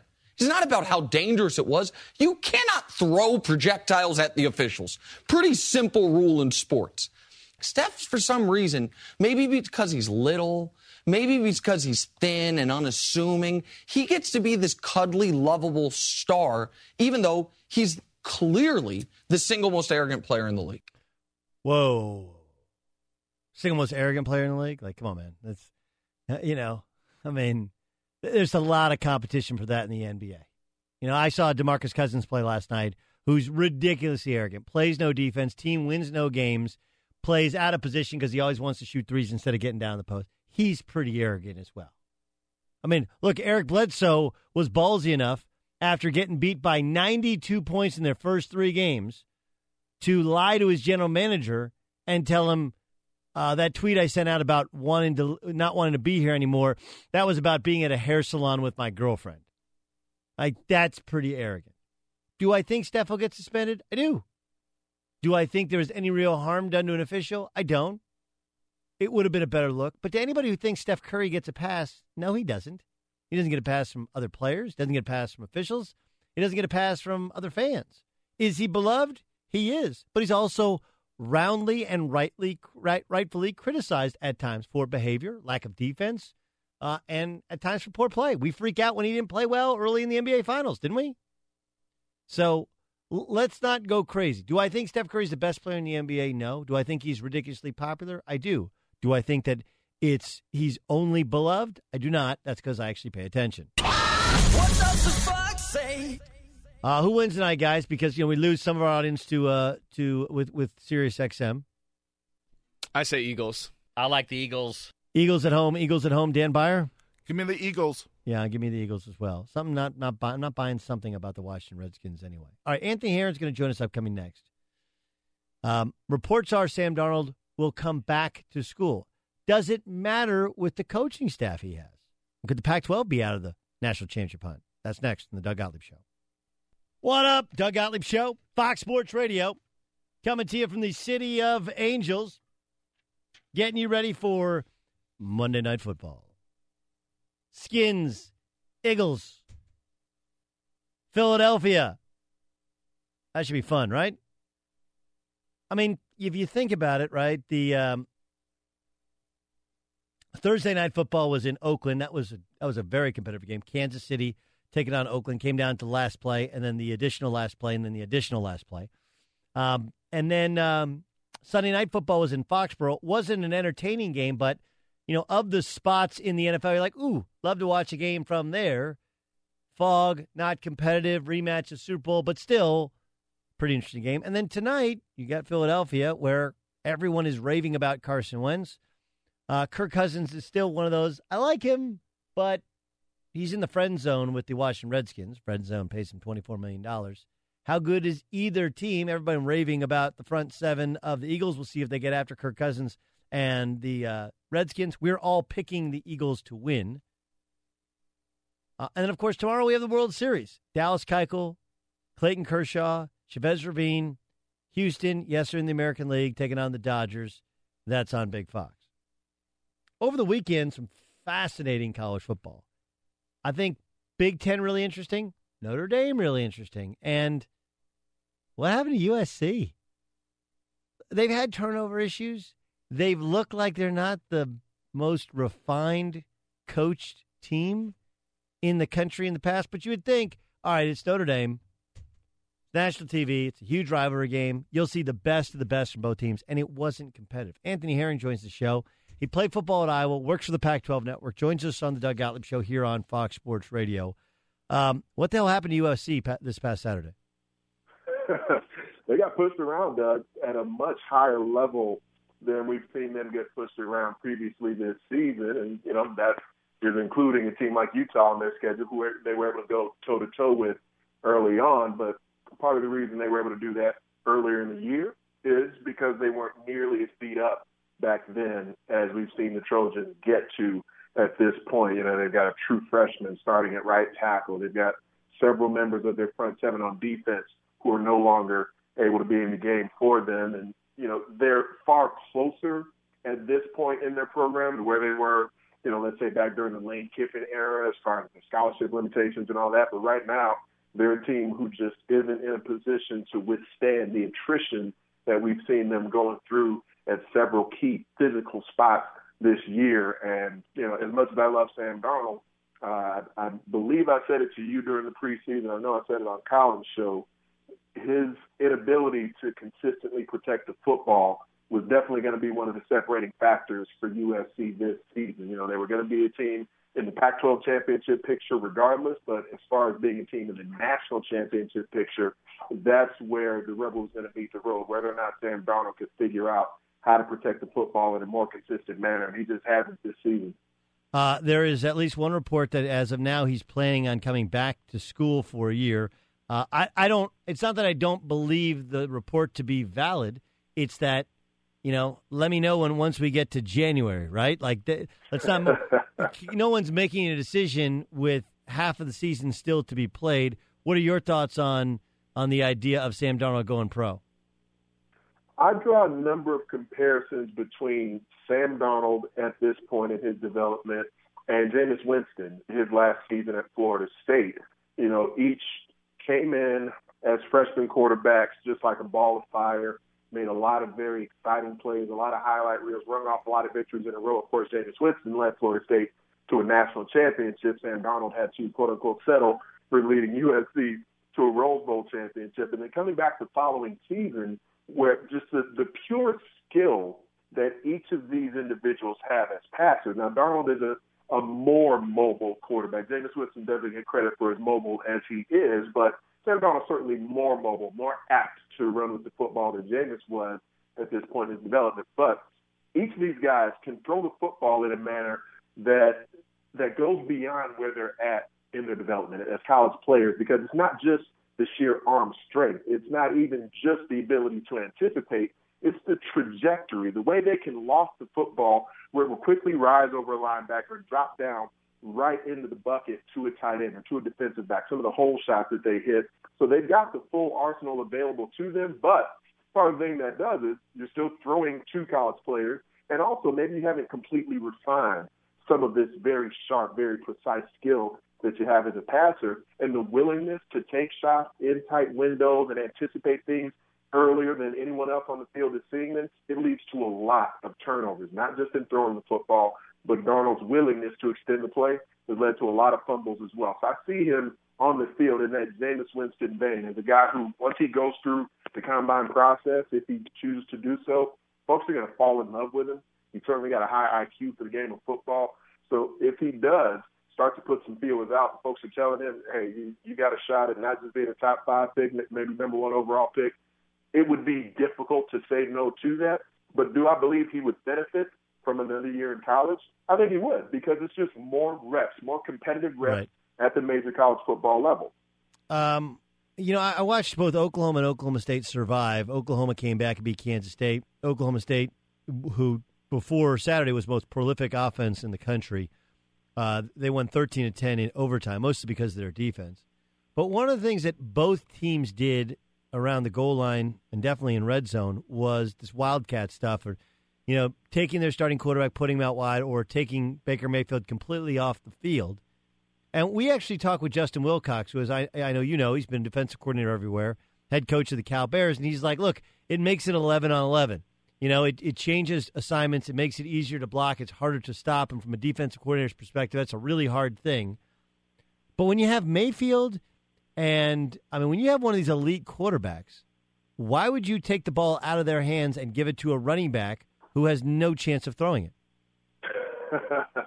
well, a lot of it just depends on the field position that you're doing it from. But one of the things you gain is, is that additional blocking surface. You know, when when Justin was talking about going 11 on 11, because normally as a defender, we're, and I was a defensive lineman by trade, so normally on that side of the ball, we're not accounting for the quarterback as a runner up until you know just this advent of all the, the wildcat single wing stuff the teams are doing now. But in sort of your standard football play, where the quarterback is taking the ball from center and dropping back as a passer, you're not accounting a defender in the box for that advent of his run now, when you have that running option as the quarterback, and teams are going full on wildcat, you know, even where it was a Tim Tebow type at Florida, where you could go QB power, you know, you can run plays that are going to go right into the teeth of the defense and know that the person who's getting the snap from center has the ability to run with some physicality into the teeth of the defense. It makes a big difference for how you can do that situationally. You know, I mean, a, a guy like Rich Rodriguez,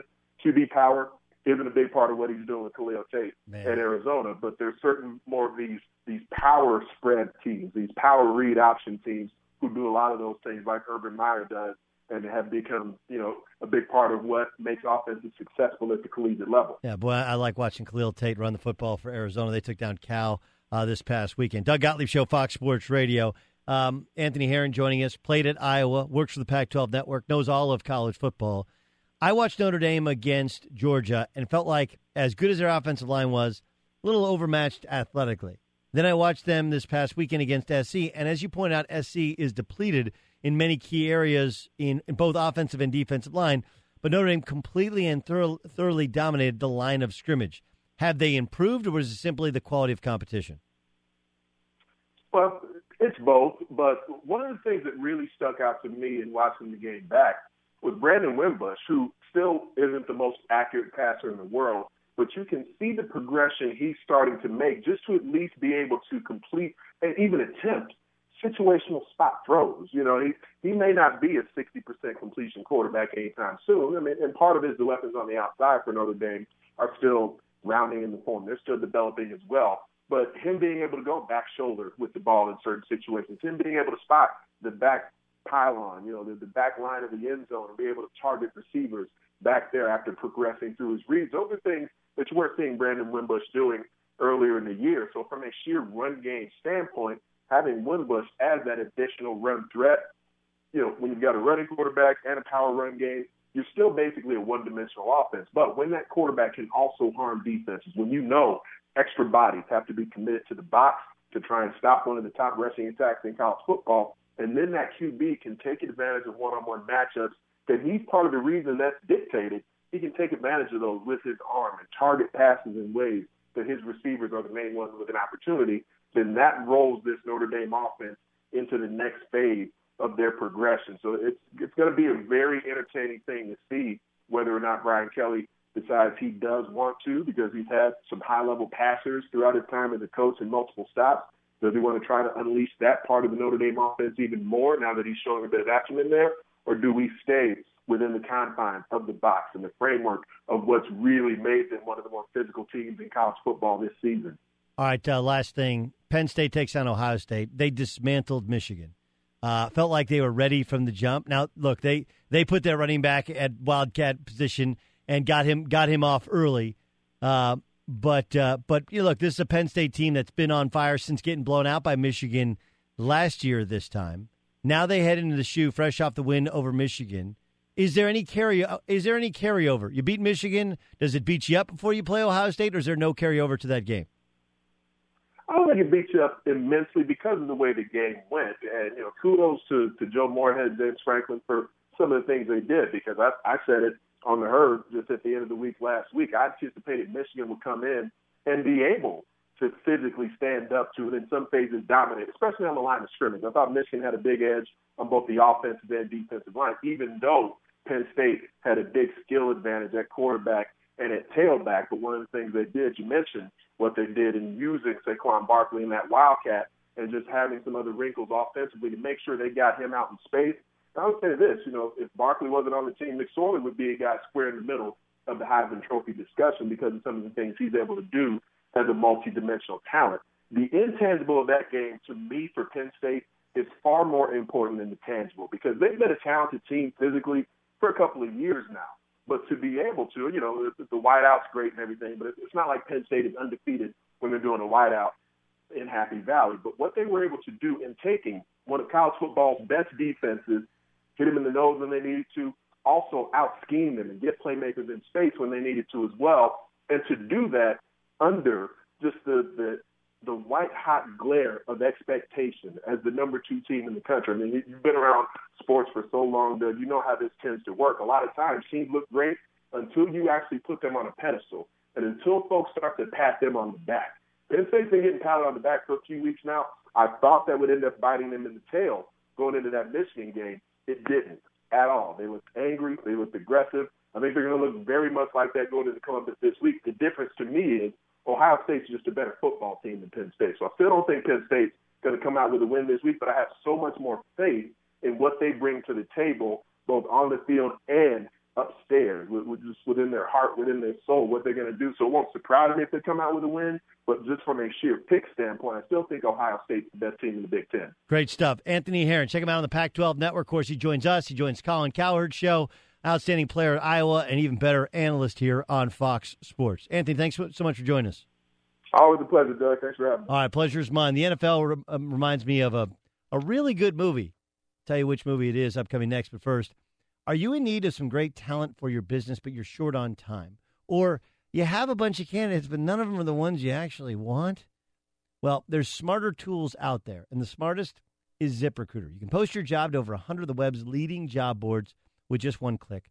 So you can rest easy knowing your job is being seen by the right candidates. Then ZipRecruiter puts its smart matching technology to work, actively notifying qualified candidates about your job within minutes of posting, so you receive the best possible matches.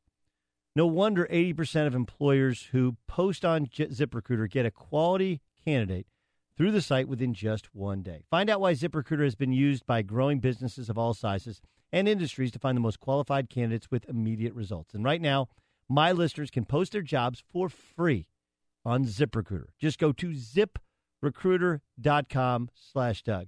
ZipRecruiter is the smartest way to hire. So go to ZipRecruiter for free at ziprecruiter.com slash Doug. At Farmers, we know a thing or two because we've seen a thing or two, like how to help so you can make sure you're ready for some of life's unexpected hazards. Stay ahead of the game with tips from a knowledgeable pro at farmers.com. We are farmers. Bum, ba, bum, bum, bum, bum. You think anybody knows that um, the Bills are four and two? Right? Like, is that the craziest thing ever?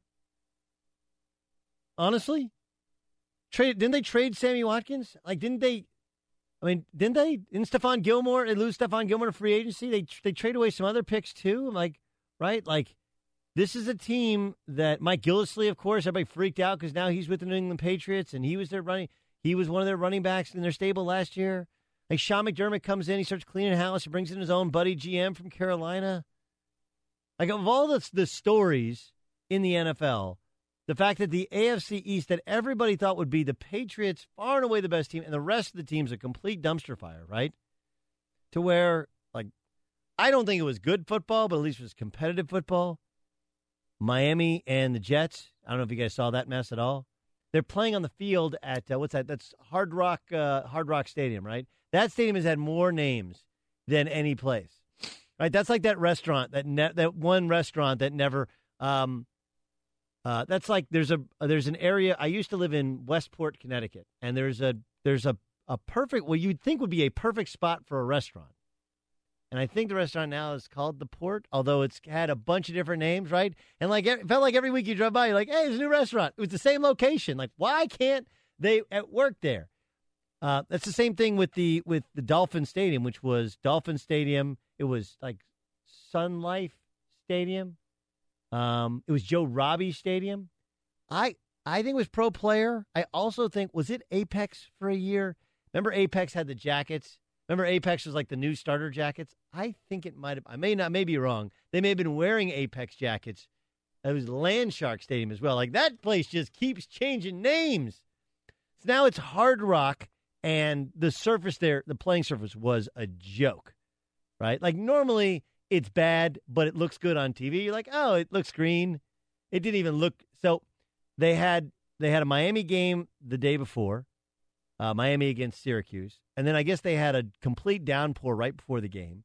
Plus, they have to change out part of the turf and scrape part of the turf to get to get the lines off. Right? That just sounds like a bad idea. But the fact that the turf was worse then than it was when the Marlins played there. Remember the Marlins used to play there? It was really bad. Anyway, that was like a competitive game. Like the Jets were supposed to be the worst. The Jets were supposed to be in competition for the Browns to be the worst team in the league, and they're not bad. So what what I what I've determined about this NFL season is I don't really know what we have. I, like I, I picked pretty well last week, the four and one. Cowboys off a bye against C.J. Beathard. Like that was felt kind of easy to me. Felt like felt like Vegas knows something. It's only nine and a half. Why does Vegas know it? Not know it. I the Chargers and Broncos were a pick 'em. I guess Vegas forgot that Broncos have no offense. Like the Chargers' offense isn't good. Like that's the one thing you look at the score like, oh, they dominate. Like mm, they just kind of played to n- not to lose. And they just scored enough points, and then they're just like, go ahead, go ahead, do something, Trevor Siemian. Um, I mean, twenty-one nothing, and Kelvin Benjamin had a kick return touchdown. So it's not like their offense had three touchdowns. They had, and they had a couple turnovers. But I, so there's there's the picks were kind of Rams were better than the Cardinals. Like we know the Cardinals aren't good, and they're going to get worse now without Carson Palmer. They're old, and whether or not they knew they were real, rebuilding, they are in fact rebuilding. Browns are easy. Browns suck. That's an easy one. Patriots aren't great, but it feels like they're kind of figuring out. Um, the the Bears are remarkably competitive, considering I think all of us thought they would be a bit of a dumpster fire this year. But it's one of those movies that's cut with a bunch of different scenes, and the scenes are all kind of interesting. and you're just I'm just kind of expecting like Quentin Tarantino to come in and kind of tie it all together. Like, oh, now I get it. Like Sixth Sense, right? Oh, he was dead the whole time. He was dead the whole time. You want to turn to everybody. They're like, shh, we knew he was dead. Why didn't you know he was dead? Or Usual Suspect. You're like, oh, he's Keyser Söze. He's Keyser Söze. Keyser Söze. He's Keyser Söze. People in the media like, yeah, dummy, we got it. We're all paying attention here. I mean, NFC South is, I thought those teams would be good, and turns out they're all bad, except for the Saints that I thought were bad are kind of good. Only I can't figure out they're good if just they've not just beaten bad teams. Like the AFC West like the, the Chiefs are good, and I was like, eh, not that good. Now they kind of come back down to earth. We thought the Raiders were awesome, and they're like, eh. Chargers were find ways to lose games they should rightfully win. Now they're finding ways to win games they should rightfully lose. What in the hell? And the Denver Broncos have zero offense. Good defense, zero offense. So look, there are things that are outliers. Giants beating the the the, the Broncos last week. That's a like what? There can be outlier games, but for the most part, we kind of got a pretty good sense. And there's a bunch of different cut to scenes. Like, oh, there, oh, Steve Sarkisian probably not good at that job. Should have gotten Kiffin on the runway when the Falcons got home last night. Like, really, I don't know how you take the Falcons' offense and make it bad all of a sudden. That takes a remarkable skill. Like Lane Kiffin's like, even I couldn't do that. But it's all going to work out in the end, right? Like we're going to have, I mean, I would hope if we can keep quarterbacks healthy enough, like we'll have Ben Roethlisberger and Tom Brady and probably the Chiefs lose early in the playoffs, like the Chiefs always lose early in the playoffs, right? Can't see Chiefs fans like, I'm mad at you, but you're right right? And you got the Cowboys. I hate the Cowboys. And you got the Eagles. One other team in the NFC East. Might have the Rams this year. Bring back the Mike Martz comments about about um, Jared Goff needing a coach, not a buddy. Turns out he's a buddy and a good coach, right? It's almost like a, a buddy TV show from back in the 80s. Uh, and the Seahawks are going to be there. And that's it. Somebody, probably the Vikings, I guess. I guess. I guess. Who who would think that thing would work out? No Stefon Diggs, no Sam Bradford, no Teddy Bridgewater, no problem. Right? No Dalvin Cook. Dalvin Cook shredded his knee. Like there's one of the all timers, right? Just exactly how you thought it would happen if you're a, a Vikings fan. Uh, Bridgewater not back. Bradford hurt again. Case Keenum be your quarterback with a running back that you hadn't heard of that was available in fantasy in the second and third week of the season, and no Stefon Diggs, and you'd be fine. You'd be fine. So uh, somehow it'll all work out. It'll be super exciting, and most of the big names will be around. But boy, this is one of those like, man, what's going on in this movie? What's going on in this book? This is one of like if you, I don't know when the last book you read is, but sometimes you get to a middle of a book, you're like, ooh, I don't know. I don't know. I'm gonna grind through this one, right? God, is there just a movie I can watch in this? And your wife's just like, just read the book. Trust me, it'll all make sense. Like, I just, uh, just read the book. Read the book. All right. And you get through, you're like, man, I'm so happy I read that book. That's what it'll be this year in football. Favorite movie that way, Ramos? You're my movie guy. Favorite movie that's just bunch of scenes jumbled together and then they all come together at the end. Uh, I enjoyed the hate, the uh, Hateful Eight, the Quentin Tarantino movie. That was a bunch. That was he does that with a bunch of his movies. Right? Yeah, he does it with a bunch of his movies. Yeah, so I, mean, I enjoyed that obviously one. Pulp Fiction's a famous one. Yes, right? Pulp Fiction, most definitely. Reservoir Dogs is also a famous one. He does it that way. Uh, music, you brought up Memento, which yeah, is Memento. yeah, which is it, it goes in forward and backwards order, and they kind of meet in, in the middle. Yeah. I haven't seen that in a while. I gotta I gotta. Yeah, great Christopher Nolan movie where the whole time I'm you're a big kind of Christopher Nolan guy. the whole time you're kind of going like, wait, so there's two different things going on here, and then you're trying to figure out what's going on because he's got the memory problems, and then at the end of it, you're like, I now understand what I was watching. I'm had to watch that one. He did. Uh, did you? I never made it through Interstellar. Oh, it was great. Great. Yeah, great. Great. I thought it was great, but I'm into those kind of sci-fi movies. Okay. Now I'm kind of into sci-fi movies. I don't know. There's Because it's a stretch. Like, you know, when you get into the whole time travel and dimensions, you, you got to be I don't in- think I just I remember the first couple. I was so again. There's one that I was really lost in. I was really lost in, and I didn't make it through. And I was like, ah. like, ah, what else do I have? I don't know if I can buy it. Yeah. What else have I have on Netflix? Oh, Ozark. Okay, I'll watch that. Everybody says Ozark's good. That's what it reminds me of. That's we're kind of in the middle to where it's like I don't really know, but it'll be fine. Dan Beyer, you have a favorite movie like that? Um, Deserted Highway. I just made it up. I don't even know if there's a movie called Deserted You Highway. sold it really well. I was like, I was I love looking that around. I was movie. like, Yeah, what the hell? limited release. Limited release. Limited release. Oh, I'll tell you what, Trevor Siemian's going to release some passes for the Denver Broncos in Week Eight. A vote of confidence today by head coach Vance Joseph. the dreaded vote of confidence.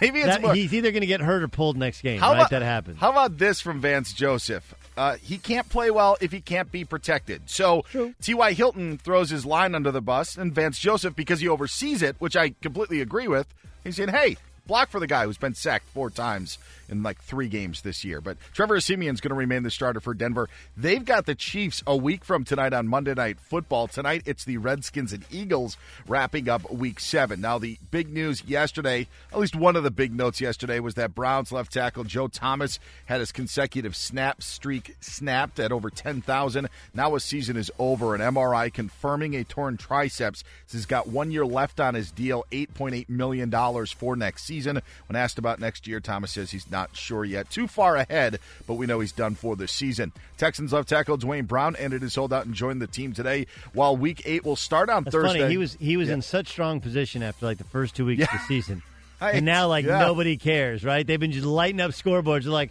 "Hey, somebody's missing from the party." Like, did somebody ask Duane if he wants to come back and join us? He's like, "Yeah, I'll come back and join you." You lost eight checks over that deal. I've I saw some videos that Jay Glazer would put up on Instagram at Unbreakable with Duane Brown there working out as well. Now he's back with the team today after that six game holdout. Jay Cutler not likely to play Thursday against the Baltimore Ravens. Dolphins quarterback has cracked ribs. Adam Gase says expect Matt Moore. Steph Curry fined fifty thousand dollars today by the NBA for throwing his mouth guard near an official during Saturday's loss That's just gross, by the way. That's just bad. I mean, it's bad hygiene, right? Mm-hmm. I mean, I would. I'm not into other dudes. Do you think outside. he has to boil his at home before the first practice very, of the year? It's a very good question. That's a you had to have played football and had a mouth guard to understand that reference. Uh, does Steph Curry? Let's put that up on a poll, shall we? Does Steph Curry boil his own mouth guard at home? Uh, and finally, good news. FanRag Sports, good news for the Dodgers, that is. FanRag Sports saying Corey Seager will be on the Dodgers World Series roster, returning from that back issue. He'll be back for game one tomorrow night. yeah, he had an epidural, which either meant he was dilated to a two and ready to give birth, or he had a really, really bad back. I think it was the latter, not the former. And that's Dan Beyer uh, with the news. Um, he was uh, he was talking about T.Y. Hilton, and uh, T.Y. Hilton. We talked about this a little bit earlier. This is T.Y. Hilton yesterday speaking the truth that you can't say about his own team. Who's winning our matchup? The O line just got to play better. Uh, for as far as receiving, nothing could change. We got to uh, take some pride up front and you know block for them. You know, what if we put them back there and take those hits? So uh, we got to start up front, man. Once we get the O line going back in rhythm, we'll be fine. So look, he was he was trying to defend his quarterback, but in effort to do so, he threw his offensive line completely and totally under the bus. Here was T.Y. Hilton backpedaling today. First and foremost, uh, I'd like to apologize to the team and the O line. You know, it was out of character. I'm frustrated, you know, how the game went. But at the end of the day, man, I got their back. You know, I love them to death. And, you know, I was wrong, you know. I'm always against that, and then I go out there and do it. Yeah, I was just frustrated, man. At the end of the day, you know, just want to win. But at the end of the day, I just can't do that. Um, so for me, I just got to go out there, you know, just just play play my game, you know, and, you know, just have, have each other back at the same time. Yeah, look, I, I, I think if you look at in totality his quotes, uh, first and foremost, I'd like to apologize to the team, the O line. It was out of character. It was frustrating how the game went. At the end of the day, man, I got their back. I love them to death. It was wrong. I'm always against that. I go out there and do it 100%. I messed up, all me. And I'm sorry for that. I'm a leader, and those guys look up to me, kind of stabbed them in the back. I'll approach them individually, one on one, let them know I was 100% dead ass wrong. He wasn't wrong. He was wrong to say it, right? He was wrong to say. His apology is is completely and totally accurate, right? Like if it's if his apology was a pitch, it was as well thrown a pitch as you can possibly have. Because in the apology, he did not say they actually blocked really well. My bad. He was like, man, I was just wrong to say it, which is also accurate because his offensive line didn't block. His quarterback was under an incredible amount of pressure and did take a ton of hits against a talented defensive front from the Jacksonville Jaguars. But these are things you just can't say. It's like we talked about this earlier on how he understands the he understands the essence to the team apology, much like me and Ramos understand the essence of the married guy apology. It's not just I was wrong, but you have to say something like, you know, I really reflected upon this and I I I hear you. But but again, it's not just that there are things you can't say. Right? In football, you can't talk about your own team and their mistakes. You can't call out your coaches and their coaches' mistakes, even if your coach is totally screwed up. That game plan was terrible. We talk about Ezekiel Elliott in college. College? No, no, no, no. You can't do it in pros. When does a team lose the team? Discuss issues behind closed doors, not in front of cameras. But th- that's, and to anyone who's like, nah, man, he's not wrong. What he said was dead accurate. Okay, but your wife might look fat in those pants. That doesn't mean you say it, right? If she says, Do I look fat in these pants? And you say, Yes, you do, honey. There's a treadmill down the street that somebody's trying to get rid of. I'm going to buy it and you should hop on it, right? Like, these are the type of things that you might not get divorced over, but you're going to sleep on the couch for it. You can't say that your mother in law annoys you, even if she does. Can't say your kids annoy you, even when they do. These are things to which you discuss behind closed doors. And if it's about your wife, you don't discuss at all. And with a football team, simply can't say that your line didn't block, even when your line didn't block and his line didn't block. But I like the apology. He didn't apologize. He didn't do what um, Cam Newton did. Right? Take a listen. This is this is Cam Newton This is called apologizing, right? Where you faux apology. After careful thought, I understand that my word choice was extremely degrading and disrespectful uh, to women.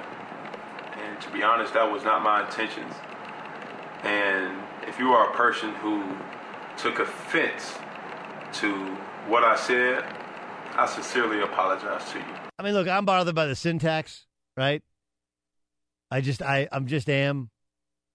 But even if we set aside the syntax errors that he makes, I mean, usually when you, you get to a certain point in your life to which syntax errors a lot like traveling in basketball, you're like, ooh, I just traveled. Ooh, that just we was wait, it's we were we were right because you say was it just feels wrong like the tense feels wrong. But setting aside all of that, he didn't say I'm sorry I was wrong like T.Y. Hilton did. He didn't say I was dead ass wrong. He said my choice of words. It wasn't just a choice of words. The whole thing was wrong. That's Cam. If if you were offended by what I said, no, no, no, no, no, no. Try that one with your wife, honey. If you were offended by what I said, I apologize. She'd be like, "Excuse me." Anybody be offended by what you said? So, look, TY gets a 100 for accepting 100% of the blame in his apology. Perfect score. And he wasn't even wrong for the content of what he said. He knew he was wrong because you can't say it. Meanwhile, Cam Newton may have recovered from how he treated that female reporter. But man, he he's this is what I said earlier. People are going to tell you that Cam Newton is inconsistent. No, he's not. He's consistent. If you're consistently inconsistent, that's who you are. You can't lie to your boss ever. Ever. I've told I've told people this all the time. Don't lie to your don't lie to your wife, don't lie to your boss. How does don't lie to your boss uh, meet up with sports? I'll tell you upcoming next. With TrueCar, you can find out what other people in your area paid for the same car you're looking for, new or used. Visit TrueCar to enjoy a more confident car buying experience. Doug Gottlieb Show, Fox Sports Radio. Lots of stuff to get to today. Man, we had a lot of different football games, didn't we? A lot of good football games. We had Columbia's coach on. who led Penn to a bunch of Ivy League titles. Now six zero at Columbia. We just thought, uh, you know, we got a big Ivy League following. We're big in the we're big in the Ivy League. It's our brand. It's our brand. Do you know why it's called the Ivy League? Why is it called the Ivy League? Uh, because the original number of schools, and it's based off the Roman numerals. Correct. Wow. Very nice. Did you know that, or did you just take a guess? I swear, I remember it. Yeah. Yeah. I'm not a music guy. Yeah. Who was? Well, you know uh, what, Clay? Who, who were the schools? Ooh, was it Harvard, Yale, Brown, and Penn? Uh, I think it was Columbia. And Penn. Okay. I think it was Harvard, Yale, Columbia, and Penn. I believe. And if not, sounded good because we had Columbia's head coach. really did. Really, really did. Uh, Matt Holliday tomorrow. Mark Schlereth tomorrow. Let's get to the press today. The press. All right, see how many you can get through here, Beyer. We got a bunch of stuff I want to. Yeah, we we uh, touched on this a little bit earlier, but Trevor Siemian's going to remain the quarterback of the Denver Broncos. Tough going yesterday as the Broncos were shut out by the LA Chargers. First time in what 25 years Denver was blanked. Vance Joseph saying today he can't play well if he can't be protected. So Trevor Siemian's going to be the guy week eight against Kansas City. He can't play well because he can't play. Um, he plays Kansas City. Is that at home or on the road? On the Remind me. road, it's Yeah. at Arrowhead. Yeah, when you have a bad offensive line and you're playing on the road against the Kansas City Chiefs who have extra time to prepare, that does not seem like um, a likelihood of success. But we'll see. You we lost, by the way, but you know. you know what I see find more and more is the NFL giving teams that play a Thursday a Monday nighter the next week. So it's kind of like a mini bye week as you talk about the extra prep, but they're doing that more and more. We see throughout the uh, are- seasons. That, that they are. Bengals linebacker Vontaze Burfict kicked Steelers fullback Roosevelt Nix yesterday, and In the nuts. Pittsburgh star running back wasn't happy after the game. Le'Veon Bell tweeting about it, saying, "quote Man, dude, gotta go, man. That's not football at all." End quote. It was foot to balls. I mean, it really was foot to balls. So, I mean, you want to get right down to it. There's history, though. Remember, Burfict knocked Le'Veon out of the 2015 season and then claimed that the Bengals were trying to hurt him. We call it nut cutting time. Yeah. A lot of nut drops we've got here are for the uh, for nut cutting time, I guess. Crunching time. Yeah, there we go. There's another one. But uh, Vontaze Burfict and the Steelers, that's a tradition unlike any other. Doug, I got an idea quickly. Yes, go ahead. Um, instead of hot seat, um, why don't we take nominations for coaches on the cold seat? coaches that aren't going to lose their job. So, like today Yep. on the cold seat is Steve Kerr. How about that? Any any thoughts of adding that to the press? Maybe. No, no, nobody cares about coaches. I'm sorry. Sorry. nobody nobody cares about average and Who's about on guys keeping their fire? job. Who's I do the- love college fans are like, hey, fire him. Like Clay Travis is so bent out of shape at Butch Jones getting fired at Tennessee. like, hey, dude, he's gonna get fired at the end of the year. Like, what is really accomplished by firing him right now? Why are you so I mean, Clay lives in Tennessee, but he went to Vanderbilt. I don't know. He's really fired up about Butch Jones getting How about how about double birds from Tennessee against Alabama from on the guy who didn't even score the touchdown. It's over, Johnny. uh, here's what I said: Tennessee. You know, most schools you say, "Hey, act like you've been there before," but Tennessee hadn't scored in ten quarters. Right. They can't act like they've been there before. Right. Odd- Oddly enough, Nick Saban on the cold seat. The Browns announced that left tackle Joe Thomas is going to miss the rest of the season because of a torn tricep. All right, suffered so they haven't won a game. Their starting quarterback apparently was out drinking. He was a rookie, out drinking the night before their game, which he was going to start. And Joe Thomas, the one one player that everybody likes and respects, is out for the year with a torn triceps. I'm going to go. This is look. This may be. I'm going to get some challenge for it. This might be worst Brown season ever. Yay. Yeah, there there was supposed to be some growth, which means that you thought you had expectations and it could be a tumor. Yeah, it, right now it is a not. yeah. Uh, Cowboys running back Ezekiel Elliott is going to play next week against the Redskins. NFL tried to get a hearing, but that was denied by a judge to, you know, six game ban on hold. But Doug, good friend Dan, uh, kicker Dan Bailey going to miss several weeks because of a groin injury. Yeah, so they had a safety kicking yesterday, right? Yeah, Jeff Heath was that. And uh, and uh, one of the kickers they're bringing in is uh, Young Wei was Young Younghoe Koo. Younghoe Koo who got cut by the Chargers. Here's what I've been told about about kickers, and all these guys are obviously retreads. You're more likely to be successful your second and third team than you're on your first. I wouldn't be surprised if Younghoe Koo ends up getting that job. Also, I cheer for Dan Bailey because he was such a great guest for us at Cowboys training camp. Yeah, he's great. And I also uh, Yeah, cheer for uh, Orlando Scandrick to get burned all the time. Because he was a complete. Because he was a DB, and by DB I do not mean defensive back. I, I mean, Dan, how uncomfortable was it being there for that? Oh, witnessing that. I mean, I know obviously for you, Doug, being a part of the interview, but just having to stand there and watch it all happen was like, oh nothing. gosh, what's going on? Yeah, Doug. Doug tried his best. everything I, he I mean, he did. So did Jay. Cut- so did Jay Cutler yesterday, but was knocked out with cracked ribs. Now not likely going to play Thursday against Uh. Baltimore.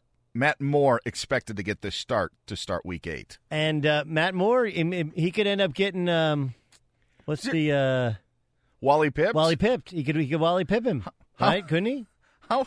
Like, realistically, they came back from a two touchdown deficit. Crazy ending to end up winning the game. But the fact is, now you're like, did we really even need to bring in Cutler? Remember, Matt Moore? Okay, was the quarterback at the end of last year. Did, And all right. and did, yesterday. did all right. Yeah. Uh, I mean, like, look, he was he was Gase's guy. He was on the street. It wasn't a ton of money. It's like five plus five million in incentives. I, I actually thought it made a lot of sense. Oh no. Oh yes. Uh, And like, what are you going to do? Like, Matt Moore wasn't going anywhere, and he's there, and now he gets the shot. Do you want more? Yes. Oh, I just meant Matt Moore, but no, we got more. Warriors guard Steph Curry fined fifty grand for throwing his mouth guard in the direction of a referee during Saturday's loss to the Grizzlies. Yeah. Now the big question is, when he got the mouth guard back, did he wash it off before he put it back in his mouth? And something we need to find out is, does he mold his own mouth guard? Details soon to come. Got to wait for the hot water just for a little bit, but still, you can't wait too get to long the Bledsoe you got to story. mold it. Uh, Get to the Bledsoe Suns guard Eric Bledsoe sent home by the team after a meeting today. Phoenix engaging in trade talks for the point guard, according to ESPN. The best part was uh, Ryan McDonough, their general manager, laid out what Eric Bledsoe said, where he said he was the tweet that he sent out. Uh, I don't want to be here anymore. Was because he was at a beauty salon, and Ryan McDonough's like, "Yeah, we talked about it, and we don't believe him. So he's not going to be with us anymore. He's going to be traded." Hey, get out there and press. That was the press. I mean, like, listen, y- y- like, be honest to your therapist, be honest to your wife, and be honest to your boss. What's the point of therapy unless you're going to be honest? What's the point of being in a marriage unless you're going to be honest? And what's the point? I mean, you're not. You're going to get fired if you're not honest with your boss. If he would have just said, like, "Yeah, in the moment I was mad, I sent out a tweet, my bad," he'd still be a son. Now he'll be traded away uh, to basketball Siberia. There you go. Don't lie to your boss ever. Lots of stuff you learned from me. I hope on the Doug Gottlieb Show. At Bet365, we don't do ordinary. We believe that every sport should be epic. Every home run, every hit, every inning, every play. From the moments that are legendary to the ones that fly under the radar. See for yourself when you sign up today and get $150 in bonus bets when you bet just $5. Whatever the sport, whatever the moment, it's never ordinary at Bet365. 21 plus only must be present in Ohio. If you or someone you know has a gambling problem and wants help, call 1-800-GAMBLER. Terms and conditions apply. From BBC Radio 4, Britain's biggest paranormal podcast is going on a road trip. I thought in that moment, oh my God, we've summoned something from this board. This is Uncanny USA. He says, Somebody's in the house, and I screamed. Listen to Uncanny USA wherever you get your BBC podcasts, if you dare. Xfinity has free premium networks for everyone this month, no matter what kind of entertainment you love. Addicted to true crime? Catch killer cases and more spine-tingling shows on A&E Crime Central. Crave adventure? Explore Asian action movies on Hi-YAH. Searching for something extreme? Check out skating, snowboarding, and more on Fuel TV Plus, the global home of action sports. And find crowd-pleasing bops on iHeartRadio's Hit Nation playlist. There's new free shows and movies to love every week. Say free this week in your Xfinity voice remote.